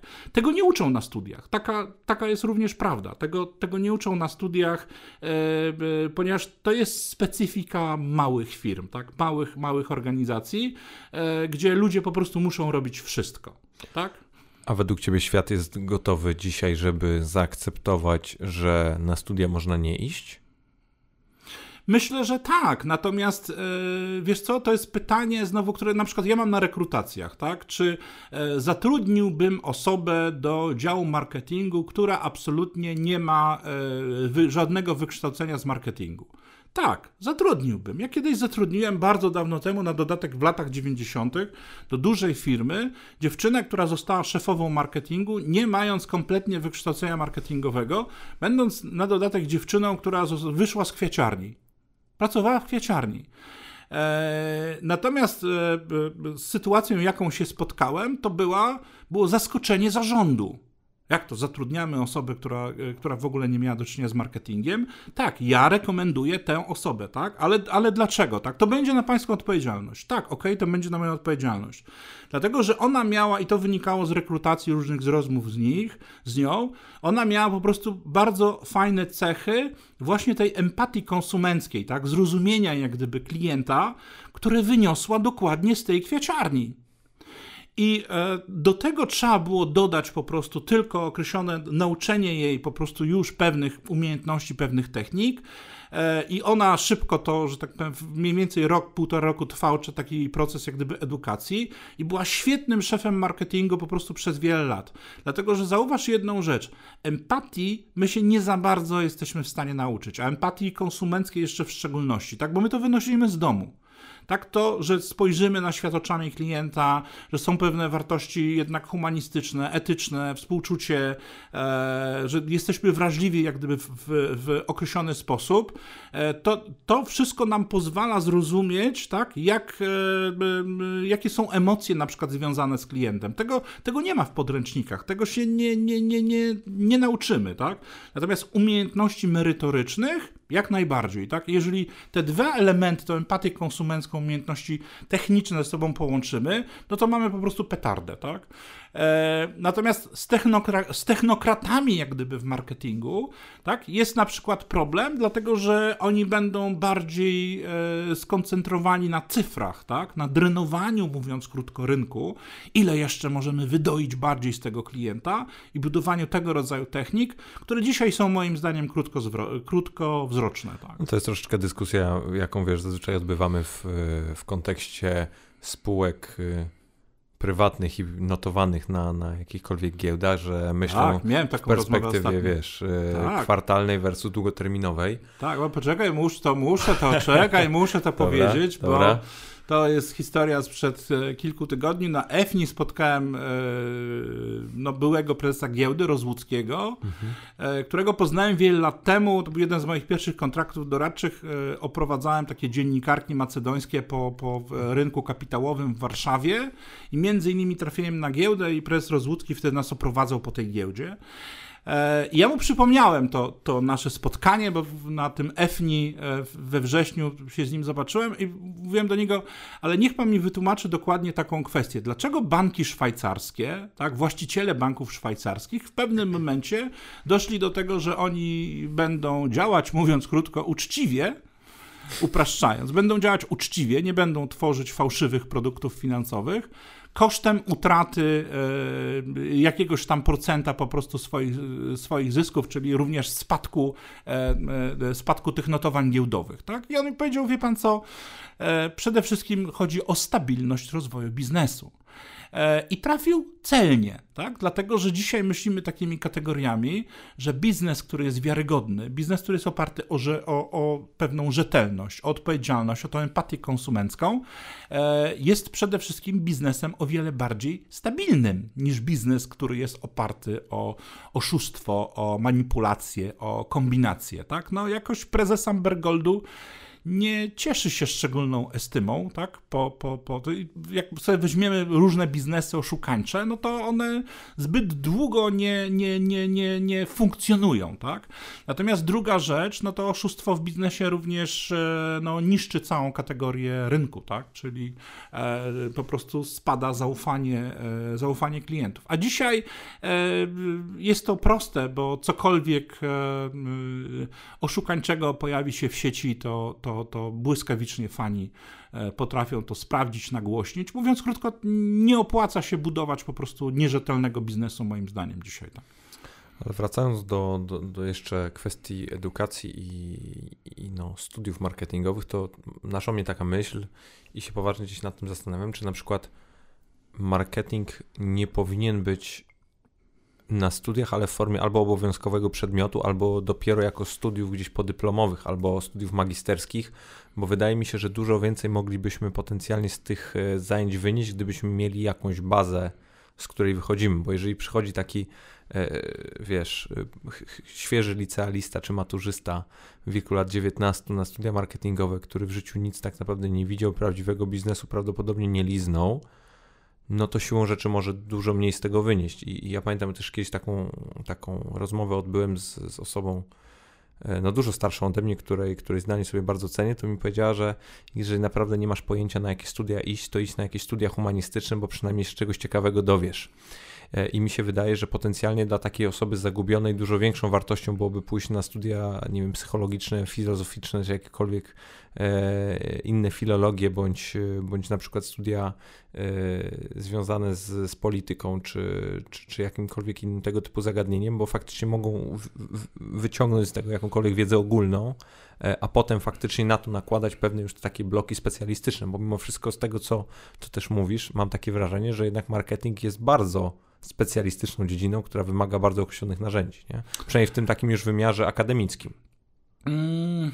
Bo, bo, bo jednak mimo wszystko bardzo, ja, ja tak wiesz, mhm. wybacz, że, że, że tak samo kontynuuję tą swoją myśl, ale e, ja, jak się przygotowałem do tej rozmowy, to, to gdzieś mi się rzuciło e, w oczy jedna rzecz, że my tak naprawdę wszyscy cały czas marketing uprawiamy, nawet e, w, takim, w takiej codziennej relacji, bo każdy no z nas tak, ma jak... umawiamy się na kolacji z dziewczyną, dokładnie. to już jest marketing. Dokładnie, no każdy, ale nawet, ale nawet w relacjach, no, ale, do, ale, dokładnie tak, nawet w relacjach z żoną, nie? Że Jej najlepsza koleżanka mówi, że jesteśmy fajnym chłopakiem, to już jest public tak. relations. Tak. tak, tak, word of mouth. Dokładnie. dokładnie tak. No i, i, właśnie tak sobie o tym myślę, że ludzie nawet y, tak bardzo często demonizują ten marketing, nie zdając sobie sprawy, jak często z niego gdzieś korzystają, nie? A... Znaczy, wiesz co, ja ci powiem tak, y, trochę masz rację, to znaczy y, na pewno marketing powinien powinni studiować e, ci, którzy chcą w tym marketingu pracować. E, na pewno, e, no, mm, na pewno to, to jest jak gdyby pewnego rodzaju klucz, bo to jest trochę, no, ten dyplom daje pewne potwierdzenie no, ich jakiejś tam wiedzy, tak?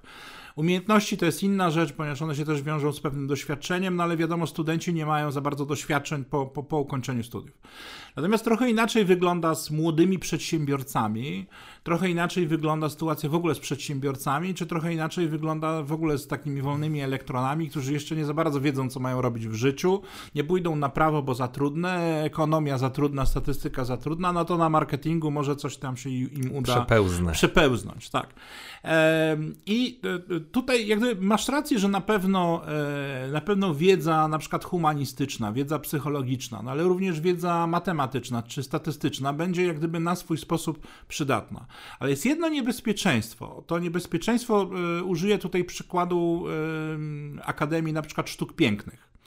E, to mamy taką sytuację z e, akademiami, czy w ogóle z nauczaniem e, sztuki, że się tak wyrażę, w różnych formułach. Ci ludzie później na przykład trafiają do branży reklamowej. No i teraz, no co, oni się uczyli przez ileś tam lat, jak stworzyć dzieło sztuki a ich pracodawcy, czyli na przykład agencja reklamowa, wymaga od nich sztuki użytkowej wymaga zaprojektowania wizytówki czy zaprojektowania e, plakatu na wydarzenie, który nie, nie ma mieć walorów za bardzo artystycznych, mówiąc krótko, tylko musi mieć walory użytkowe, tak? I tu jest jak gdyby pewnego rodzaju no, niuans, tak? Bo w tym momencie uświadamiasz sobie, że e, że człowiek, który, e, który skończył na przykład Akademię Sztuk Pięknych i ma robić po prostu DTP, tak, Desktop Publishing, nie wiem, składać jakąś tam publikację, E, no to musi stać mu za uszami jakiś dyrektor artystyczny, który będzie mówił, co ma on dokładnie robić, tak? Ale ja bym chciał, żeby ta osoba od początku do końca to zaprojektowała, od początku do końca to złożyła, tak? E, jaka jest jakość, że tak powiem, polskiej reklamy, to wystarczy wyjść na ulicę E, żeby, żeby to dostrzec, tak? I to, to są, wiesz, e, tego typu niuanse, ale jedno zdanie tylko mhm. powiem, że e, ja kiedyś użyłem tego sformułowania. Studenci pierwszego roku marketingu, zanim w ogóle zaczną studiować ten marketing, powinni dwa miesiące spędzić na bazarze albo na, nie wiem, jakimś targu tak, po prostu jako wolontariusze pomagać tym ludziom na jakiejś hali po prostu warzywnej, tak, dlatego, że tego typu miejsca doskonale pokazują, jak funkcjonuje rynek, tak, i na dodatek to są miejsca, które tak działają od, od lat, tak? Jest silna konkurencja, wszyscy mają piękne jabłka, sprzedaż osobowa, marki osobiste, tak? Jak chcecie kupić w Gdyni najlepsze ogórki, to od Grzybowej na hali w Gdyni zapraszam, nie ma prowizji. E, I, I w taki sposób funkcjonują. Jeżeli poczują tego bluesa, jeżeli to im się spodoba, jeżeli będą w stanie po prostu myśleć o tym, e, zła, złapią tego bakcyla, tak? To moim zdaniem są, są w dobrym momencie, natomiast w, w dobrym punkcie do studiowania tego marketingu. Natomiast jeżeli uznają, że, że absolutnie nie, to ich nie, to ich nie rajcuje w ogóle, tak? No to może powinni studiować coś innego, tak. To, co mówisz, to, to od razu mi gdzieś odpala taką, takie moje też gdzieś niedawne wspomnienie, jeszcze przed świętami w zeszłym roku byłem właśnie wypłacać pieniądze w okolicach jakiegoś bazaru i stał obok mnie człowiek, który sprzedawał ewidentnie e, nie do końca najlepszej jakości gałązki choinkowe, które po prostu zostały mu z jakiegoś tam e, niesprzedanego stoku, że tak powiem. E, I, normalnie przy mnie w, czasie, gdy wypłacałem te pieniądze, a tam akurat miałem problem z bankomatem, więc tam trochę postałem, no to sprzedał trzy razy tą samą gałązkę po trzech różnych cenach i centralnie było widać, że koleś się zastanawiał, za ile ją sprzedać. I to jest takie fe fenomenalne, że widać było, że patrzył, kto przychodzi, jakiej wielkości jest ta gałązka i, i bardzo szybko szacował, czy oceniał, na ile jest w stanie to wycenić. Tak, oczywiście Nies to, jest, to jest oczywiście manipulacja, oczywiście, natomiast, ale... natomiast wiesz, ja z drugiej strony tego kija stoi taki ten słynny obrazek, e, który chodzi w sieci, który bardzo lubię, taki smutny pan, który po prostu siedzi sobie na takim stołeczku, na jakimś tam bazarze, ma przed sobą mnóstwo e, słoiczków z chrzanem i e, ma taką wywieszoną wielką tabliczkę chrzanić wszystko, tak? Genialne hasło reklamowe, ten pan zapewne nie studiował marketingu, ale to jest ta prostota, tak? w marketingu szukamy po prostu prostoty e, i, i również pewnej komunikacji, która jest fajna, e, ciekawa, nie jest, jak ja to mówię, propagandą produktową, tak? Którą po prostu jesteśmy bombardowani co chwilę z, ze wszystkich możliwych mediów, tak? Czego potrzeba polskiej reklamie, żeby ją troszeczkę może nie tyle co uzdrowić, co dodać jej kolorytu, no bo sam wspomniałeś, że no raczej ona jest przez jedno kolano i taka bardzo podstawowa czy prosta. Oj, zawsze odpowiadam. Odwagi, odwagi, jeszcze raz odwagi, a tu przede wszystkim chodzi o e, decydentów, czyli o, o szefów, właścicieli firm, prezesów, zarządy, nawet nie szefów marketingu, bo coraz więcej szefów marketingu jak gdyby to rozumie, że marka na rynku nie może być banalna, musi się w określony sposób e, wyróżniać, musi być fajna, sexy, musi to w jakiś sposób... Musi być jakaś, nie? Tak, musi być jakaś, musi się w jakiś sposób określać, tak?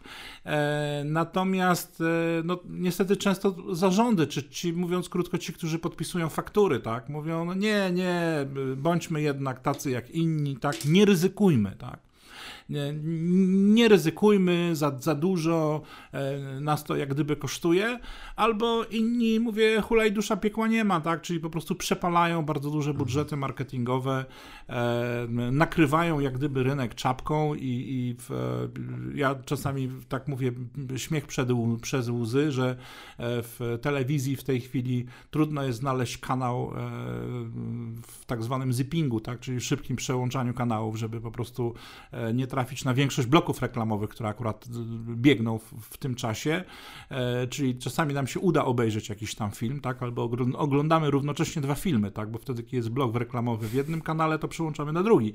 Natomiast w online mamy to, że w, mamy artykuł na 5 zdań i 15 wyskakujących reklam, tak, i, i w, w Polsce wskaźnik e, użycia adblocka jest jednym z najwyższych na, na świecie. Nie najwyższy. Ukrywam, tak, najwyższy, a, widzisz, no.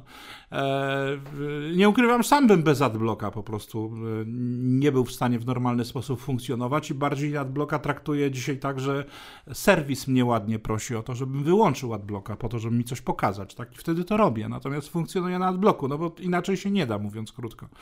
E, po prostu jest to inny sposób jak gdyby myślenia, nie, nie, nie atakowanie nas po prostu propagandą taką, mówię, no produktową, to, tak to zacząłem nazywać bo to nawet jak, bo to już dzisiaj nie jest reklama, tak? I wiesz co, dzisiaj e, wrzucałem taką, taką treść, bardzo fajny spot Walmarta na przykład, tak? Który, e, e, który pokazał różne pojazdy z różnych filmów z wytwórni Universal, tak, wykorzystał to w reklamie, tak, spot w przeciągu 24 godzin prawie 2 miliony wyświetleń, tak, wow, tak, super, tak.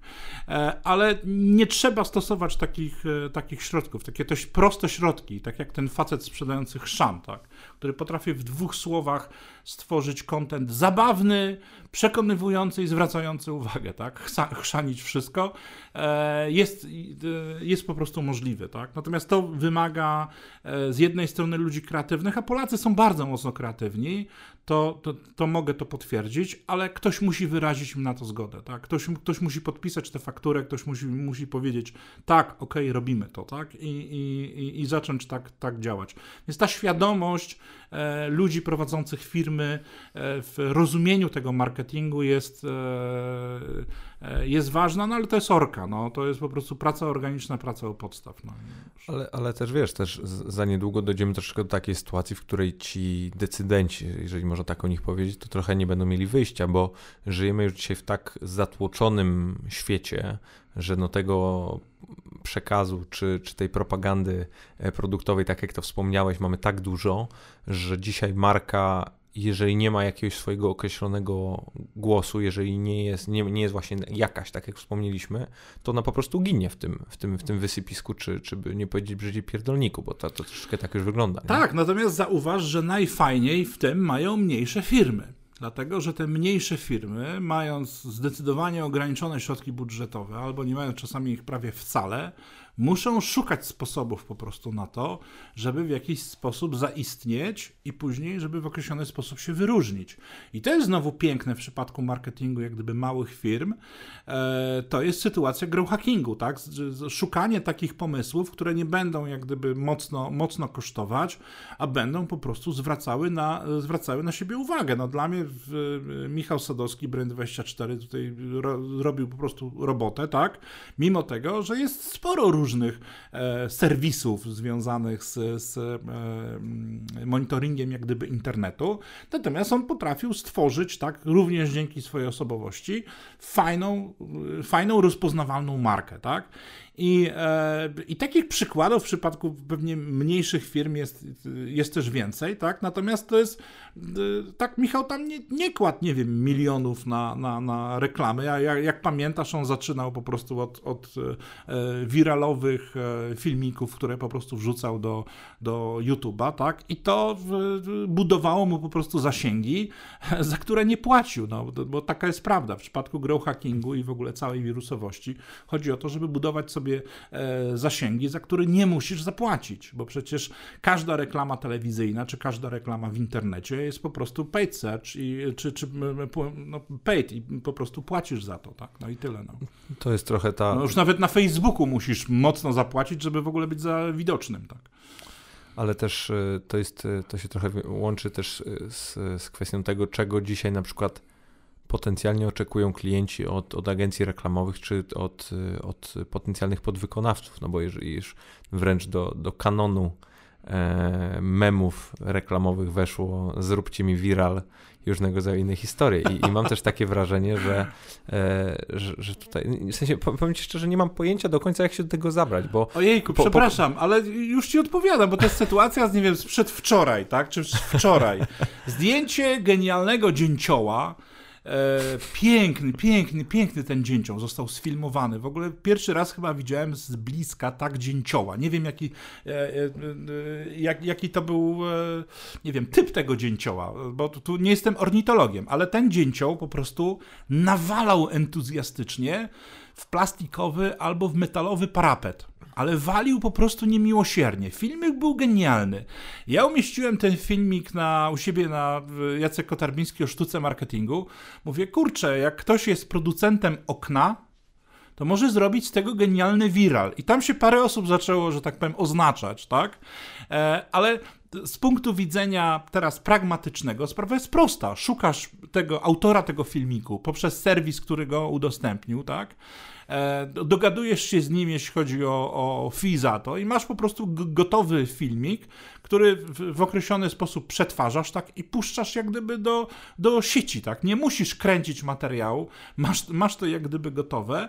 E, I dzisiaj bardzo często tak powstają reklamy mniejszych firm, tak? że jest jakiś content, który e, zdobywa zainteresowanie wiralowe i ty widzisz w serwisie, tak? że, że został wyświetlony ileś tam razy, jakie są po prostu reakcje tego kontentu i możesz spróbować go wykorzystać jako, jako reklamę. Oczywiście to musi być wpisane w kontekst, tak? I ja z kolei na tym swoim profilu Bareizmy Wiecznie Żywe od wielu lat obserwuję po prostu z czego się śmieją Polacy no w, w, ostatnio w, przebił po prostu e, nieomalże sufit, tak, bo tam jest w tej chwili chyba 7 czy 8 tysięcy polubień. E, to jest obrazek z książki od religii, gdzie e, polecenie e, brzmi narysuj swoje ulubione zwierzątko, uzasadnij, dlaczego Pan Bóg je kocha. Tak? I ktoś rysuje kotka, tak? I pisze, że bardzo kocha, e, że Pan Bóg bardzo kocha Lucyfera, tak? Coś w tym rodzaju. Po prostu kotek się nazywa Lucyfer, tak? I to mówię 7 czy 8 tysięcy, 7 czy 8 tysięcy polubień, tak? E, to są fantastyczne gry, gry, słów, tak jak znowu ten gościu z tym chrzanem, chrzanić wszystko. E, I to są piękne rzeczy, które, które można, można jak gdyby wykorzystywać. Zobacz, wirali za bardzo się nie tworzy. Jakieś, jakaś treść staje ale się wiralem. Ale właśnie o tym mówię, nie? bo to jest, to jest mhm. dla mnie horrendalne, bo to świadczy o tym, że po prostu fundamentalnie po prostu nie rozumiemy tego, czym to jest, no bo nie, nie możesz sprawić, że, że coś tym, że, że nie, nie możesz produkować wideo z zamiarem jego tam wiralowości. Oczywiście inaczej, możesz to zrobić, ale nigdy nie masz pewności, że to się wydarzy, bo musi się spełnić bardzo wiele czynników. Oczywiście możesz to optymalizować e, pod kątem różnego rodzaju tam e, funkcjonalności poszczególnych platform, że jest będzie coś bardziej prawdopodobne, E, ale to wtedy też po pierwsze jest bardzo mocno związane z pewnego rodzaju krótkoterminową manipulacją, bardzo często też, a z drugiej strony e, też powstaje fundamentalne pytanie, jaką to ci, tobie wartość buduje, nie? bo e, jeżeli taki, taki viral kompletnie nie wpisuje się w kontekst twojego produktu, usługi albo tego, co chcesz powiedzieć, to on jest bezwartościowy, co z tego, że obejrzało go 20 30 milionów ludzi, jeżeli on kompletnie nie wpływa na to, jaki jest twój bottom line, nie? Też pytanie. Jest co, ale powiem ci tak, znaczy na tym w pewnym sensie znowu polega y, ta magia baryzmu wiecznie żywych, że e, jeżeli wrzucasz jakąś treść, która po prostu za, z, zaczyna tworzyć bas, tak? Mhm.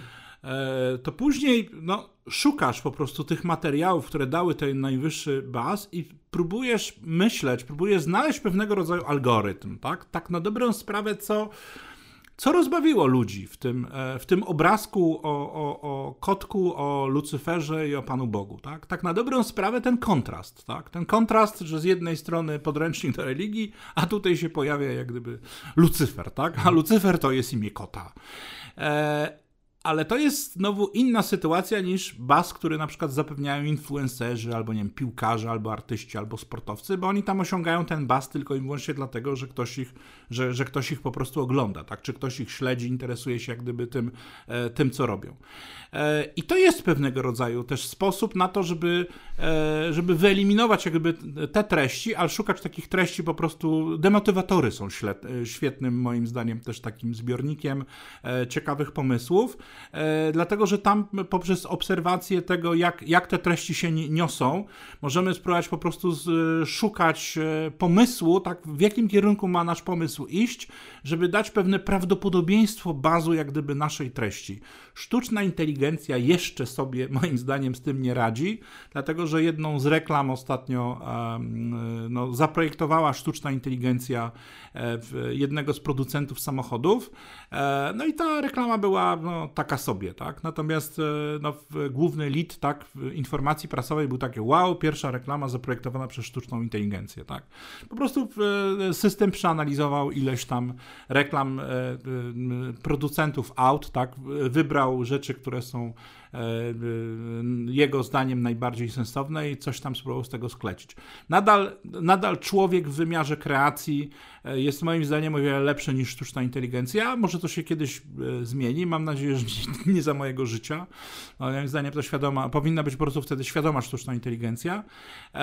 Natomiast no, tu musimy się po prostu wykazywać określoną kreacją, natomiast faktycznie materiału do benchmarku mamy w tym momencie po, po kokardę, jak to to się mówi, tylko po prostu no, trzeba to przeszukiwać, interesować się, patrzeć po prostu jakie, e, jakie to ma zasięgi i po prostu znaleźć coś, e, e, coś fajnego, ale również, no mówię, łamać schematy, tak, to jest e, najbardziej ryzykowne, ale również najfajniejsze, czyli wyjść zupełnie poza pudełko, że jak ktoś pamięta reklamy Pornhubu, nie wiem, czy nas oglądają mniej pełnoletni, czy nie, ale jak jesteście niepełnoletni, to nie oglądajcie Pornhubu, ale Pornhub robi świetne reklamy, no, po prostu.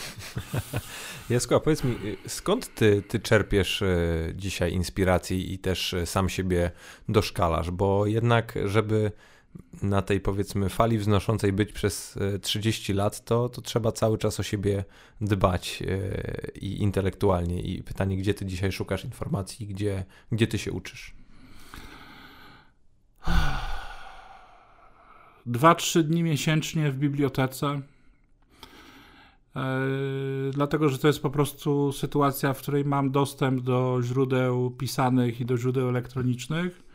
Dlatego zawsze mówię, jak ktoś szuka, to biblioteka ekonomiczna, po prostu uczelniana. I jeżeli lubicie panie bibliotekarki, to one też, też was będą lubić. One są kopalnią wiedzy, jeśli chodzi o sposoby po prostu wyszukiwania różnych rzeczy. E, to jest po prostu kontrolowanie to, co jest na bieżąco. Druga rzecz to jest e, systematyzacja, jeśli chodzi o źródła informacji, tak. E, czyli no, nie wiem, przeglądanie treści uczelnianych czy uniwersyteckich, przeglądanie serwisów, które się specjalizują w marketingu, tak? Dzisiaj też coraz częściej szukamy po prostu takich, e, można powiedzieć, serwisów, serwisów. Znaczy, jest tak dużo tych źródeł informacji, że szukamy po prostu serwisu, który porządkuje, tak? Nie wiem, 100 najważniejszych informacji marketingowych, tak? Na przykład ze świata, czy, czy, czy, czy, czy, czy coś w tym stylu, tak.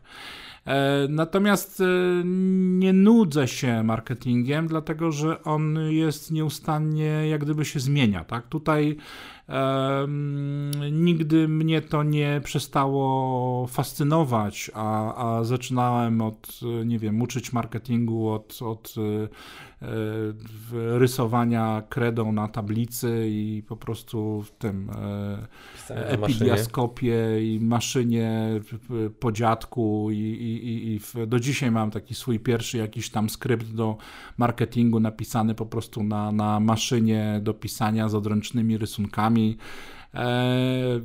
dzisiaj to funkcjonuje jak gdyby zupełnie, e, zupełnie inaczej. Natomiast no mówię, zmieniają się, zmieniają się narzędzia. E, faktem jest, że mówię, ten marketer musi być naprawdę jak lekarz, tak? To znaczy musisz być cały czas na bieżąco. I to jest też taka prawda, no nie pójdziemy do lekarza, którego edukacja się za, zakończyła, nie wiem, 5 czy 10 lat temu E, musimy być cały czas na bieżąco. To jest też pewnego rodzaju wyzwanie, no również czasowe, tak? E, również jak gdyby na swój sposób intelektualny, no bo co, co tu dużo mówić, jeżeli są materiały na przykład e, dotyczące digital marketingu, które są pisane na przykład hermetycznym językiem informatycznym, no to to również dla mnie nie jest jak gdyby nie do, nie do przeskoczenia, tak? My się dorobiliśmy również mnóstwo nowych pojęć, tak? Mnóstwa no, nowych sformułowań, które są, nie wiem, skrótowcami które są pewną mieszaniną pojęć marketingowych, informatycznych, psychologicznych. Tak? Tego jest naprawdę mnóstwo. I tu również problem polega na tym, żeby uważać, żeby się no, nie poślizgnąć na skórce od banana, dlatego że e, no, pojawiają się te słowa, klucze, które się stają modne, tak? które się stają, jak nagle wszyscy robią nie wiem, konferencje, seminaria, szkolenia, bo, bo, bo coś tam się stało modnego. I na to jak gdyby też trzeba, e, trzeba uważać, to w określony sposób, w określony sposób kontrolować. Na pewno dla mnie jest bardzo ważne e, zagadnienie jak gdyby etyki marketingowej, w tym sensie, że używam czasami takiego sformułowania, że e, marketerzy mają określoną władzę. Tak? Ta władza jest oczywiście finansowana przez kogoś, kto mówię, podpisuje te faktury, tak? ale mają pewnego rodzaju władzę nad naszym umysłem. Tak? No, e, to to ludzie od no, swego czasu, od PR-u no, spowodowali, że, że młodzi chłopcy idący na pierwszą wojnę światową wierzyli w to, że wojna jest fajną przygodą męską, tak. E, to była propaganda amerykańska czy, czy, czy propaganda brytyjska, tak. E, mm, więc marketing w swoim oddziaływaniu jak gdyby społecznym e, ma po prostu narzędzia, które, e, które powodują, że, że to wpływa na nasze zachowania, wpływa na nasz świat i tu jest jak gdyby niezbędna, niezbędne to myślenie etyczne, bo zauważ, sztuczna inteligencja, która, którą mamy dzisiaj, tak, e, nie funkcjonuje w jej rozumieniu e, kwestia etyki, tak. E, technologie marketingowe będą dążyły do tego, żeby być maksymalnie efektywne, tak. E, żeby, e, żeby doprowadzić na przykład do sytuacji sprzedaży określonego produktu bez względu na wszystko, tak? Ja się pytam, ja jestem, Już, jestem, to jest bardzo, problem. Jestem bardzo ciekawy, czy w ogóle ist, będzie istniała coś takiego jak empatia w przypadku sztucznej inteligencji, albo oczywiście wiesz, zakodowana empatia. Nie? Czy są, jest, tylko nie przypomnę sobie w tej chwili nazwiska tego profesora, ale są takie badania, które uczą maszyny w empatii, tak to byśmy nazwali, czy pewnej, pewnej odpowiedzialności. E, to jest na przykład związane z, mm, no co tu dużo mówić, z branżą wojskową, dlatego że e, no, wojny będą prowadzone przy pomocy dronów, przy pomocy również operatorów dronów, którzy E, którzy e, tymi dronami sterują, e, ale również przez no, drony, które będą po prostu programowane do wykonywania określonego zadania. Tak. I e, no, twórcy tych systemów zawsze mówią, że e, e, wizja tak, Terminatora, tak, czyli systemu Skynet, tak, mhm. jest, no, jest w ich mniemaniu bardziej racjonalna, dlatego że automaty potrafią być bardziej precyzyjne, mówiąc krótko, czyli zginie mniej, mniej cywili. Tak. E, ale to jak gdyby nie zmienia postaci rzeczy, że, że również e, e, nauka myśli nad tym, że jednak świat cybernetyczny musi mieć w sobie pewne elementy po prostu, nie wiem, moralności zaprogramowane, jakkolwiek zabawnie to może zabrzmi, ale, ale nad tym się myśli. Jaki będzie tego efekt, nie mam, nie mam zielonego pojęcia, tak? E, myślę, że, że, że to e, w pewnym sensie też ma mm, do czynienia również marketing z tym w sensie właśnie marketing automation i tego, co się dzieje z, z w naszych skrzynkach mailowych, czy, czy, czy botami, czy tego typu rzeczami. Tak? Bo my często w tej chwili nie wiemy, czy my rozmawiamy z botem, e, czy, czy, e, czy rozmawiamy z człowiekiem. Natomiast jesteśmy, myślę, w stanie, przeciętnie inteligentny człowiek jest w stanie, myślę, rozpoznać ze swojego mailingu, czy e, te wiadomości, które dostaje, są po prostu scenariusz listy wysyłkowej, czy, czy pisze to człowiek. Chciałem od tego pytania zacząć, ale nim zakończę, mm, bo, bo też już e, kawał czasu siedzimy i też nie, nie, moje sumienie nie pozwala mi ciebie trzymać dłużej, choć pewnie bardzo bym chciał. E, jako no, praktyk z prawie 30-letnim doświadczeniem, prawdopodobnie w marketingu, szczególnie w Polsce, no, widziałeś e, to przysłowiowe wszystko i, i pewnie wciąż znajdujesz rzeczy, które cię na pewno zaskakują, no ale z dużą dozą prawdopodobieństwa można powiedzieć, że bardzo wiele z tych rzeczy miałeś okazję zobaczyć, doświadczyć, przemyśleć i gdzieś przeanalizować i, i zastanawiam się, gdy, gdy patrzysz dzisiaj mm, na, na ten świat marketingowy i, i na tą na te zmiany, które gdzieś zachodzą, szczególnie w, ostatnich, w ostatnich gdzieś 10 latach, to, to zastanawiam się, co ci przychodzi do głowy i, i, i co czujesz, gdy sobie na ten świat marketingowy patrzysz. E, znaczy, w tej chwili widzę mm, potężną sytuację zmian. Tak? E, to niektórzy mówią, że ta rewolucja, która się dokonała w marketingu przez ostatnie 10-15 lat, jest w zasadzie porównywalna z rewolucją informatyczną. I ja, ja się z tym zgadzam. E, to, co widzę w Polsce, bo, bo, bo co tu dużo mówić, ja, moja kariera zawodowa to jest głównie Polska, mimo tego, że też czasami pracuję z ludźmi ze świata, ale, ale to jest głównie Polska, tak? E, ja mam ten przegląd trzech pokoleń biznesu, tak? jeszcze tego pokolenia, e, e, jeszcze, jeszcze z czasów socjalizmu, które tworzyło firmy, to pokolenie, które tworzyło firmy między 90 a 2000 rokiem, 2015-10. I, I tym młodym pokoleniem, jak gdyby startupów, które jak gdyby funkcjonuje, funkcjonuje teraz, więc widzę potężną, potężne różnice, tak? Między, między tymi trzema jak gdyby pokoleniami. I to, co jest fajnego, e, to, e, to szczególnie w przypadku tego, tego trzeciego pokolenia, że jest bardzo jak gdyby otwarte na świat. Tak? Ci młodzi ludzie są rzeczywiście bardzo otwarci na świat. E, natomiast oni rzeczywiście wymagają zrozumienia, złapania tego bakcylu, jak gdyby marketingu, rozumienia tego, że marketing nie jest po prostu narzędziem, które ma im stworzyć jakieś cudowne rzeczy, które im zrobi sprzedaż, tak? Tylko to sprzedaż jest pewnym efektem po prostu działania rynkowego, no bo w, w słowie marketing zawarte jest po prostu e, e, zawarte jest rynek, tak? Zawarte jest to wszystko, co jest związane z pozyskiwaniem, budowaniem rynku, zdobywaniem klienta, utrzymywaniem go i tak dalej, i tak dalej. E, to, co dla mnie jest jak gdyby też ważne, że ten świat e, technologiczny, mimo swoich zagrożeń, tak, o których paru tutaj powiedzieliśmy, ale jest też niezmiernie fascynujący.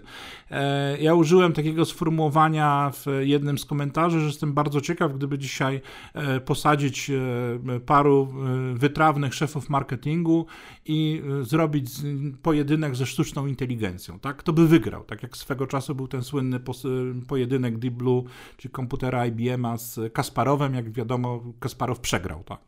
E, czy, e, czy dzisiaj sztuczna inteligencja by wygrała po prostu z, z szefami marketingu na przykład, z ich, e, z ich myśleniem albo, albo z, z ich kreacją, czy ich jak gdyby z budowaniem rynku. I to, co myślę jest dla mnie najważniejsze czy najistotniejsze w tym wszystkim, że nawet najlepsza technologia, nawet najlepsze rozwiązanie nie może po prostu przesłonić tej empatii jak gdyby klienta, tej empatii, tej empatii konsumenckiej. E, ponieważ to są określone emocje, tak? Marki e, funkcjonują w oparciu o emocje, natomiast my możemy to niestety, no, często ludzie to nadwyrężają po prostu tych emocji, tak? No bo e, budują po prostu przekazy, które, które powodują, że kupujemy rzeczy, które albo nas nie, nie, nie, nie spełniają naszych, naszych oczekiwań, bo po prostu jesteśmy robieni w konia, tak? No jakby, jakby na to nie patrzeć, cały oszukanie czy biznes pod tytułem Amber Gold został zbudowany o emocje ludzi, którzy, e, którym się wydawało, że, że, że e, łapią po prostu Pana Boga za nogi, że ten przedsiębiorca znalazł jakiś rewelacyjny system tak, na to, żeby, żeby jeszcze więcej zarobić. Tak? I to jest jak gdyby e, wyzwanie, tak, ponieważ moim zdaniem można, można budować rynki w sposób rzetelny, profesjonalny i efektywny i, i tego, że tak powiem, wszystkim e, przedsiębiorcom i, i, i marketerom życzę, tak? Żeby byli uczciwi, żeby byli odpowiedzialni, żeby budowali wartość, a nie wykorzystywali narzędzi marketingu do tego, żeby po prostu robić klienta w bambuko, bo często to powtarzam, to nie marketing oszukuje ludzi, tylko to ludzie oszukują innych, używając narzędzi marketingu. Tak.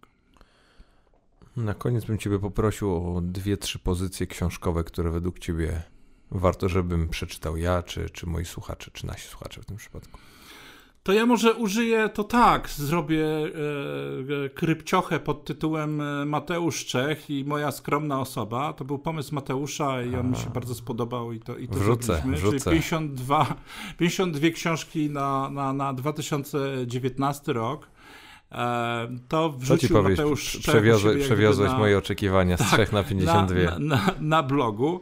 E, Podlinkuję. Ja, kierunek, słuchaj, kierunek też jest taki, że, że pomysł jest trochę taki, żeby na koniec roku, albo nie wiem, w przyszłym roku na początek, zrobić coś w rodzaju w modelu wielkiej gry, tak? Czyli, e, czyli zrobić jakąś taką formułę e, konkursu, który będzie, który będzie bazował na, e, na pytaniach z tych wszystkich książek, no i zobaczymy, kto będzie kto będzie Marketer of the Year, czy jakkolwiek go tam sobie nazwiemy ale e, myślę, że pomysł e, jest, jest ciekawy i e, mam nadzieję to z Mateuszem kontynuować, tak żeby po prostu co roku dostarczać, dostarczać taką porcję po prostu pozycji, które, które warto przeczytać w, w danym roku.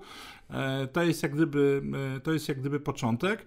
Natomiast jeszcze raz podkreślę, my w tych e, naszych propozycjach nie, raczej nie wrzucamy podręczników, takich typowo podręczników, czyli tam no, nie znajdziecie kotlera, ale, ale, ale myślę, że pozycje są fajne, także jak podrzucisz linka, to, to Mateusz pewnie też się ucieszy.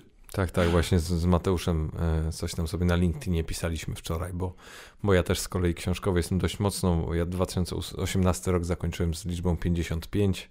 W tym roku planuję 62 książki, więc stanowczo się wczuwam w wasz tutaj cel i, i, i rytm czytania, bo. Ale wiesz co, mogę, mogę jedną polecić filozoficzną o, na swój super. sposób. E, to jest e, pewnie wielu kojarzy Sun Tzu, Sztuka Wojny. Mhm. E, to jest jedna z takich, że tak powiem, sztandarowych, le, sztandarowych legendarnych, filozoficznych na swój sposób pozycji w ogóle w świecie biznesu. Tak? Natomiast Gary Gagliardi e, wydał taką książkę Sztuka wojny, sztuka marketingu. E, I e, nie wiem, czy ona jest jeszcze jest dostępna, mam nadzieję, że jest dostępna, ale jeśli nie, to nie wiem, albo w antykwariacie, albo na Allegro, albo gdzieś tam pewnie do, do znalezienia. Sztuka wojny, sztuka marketingu.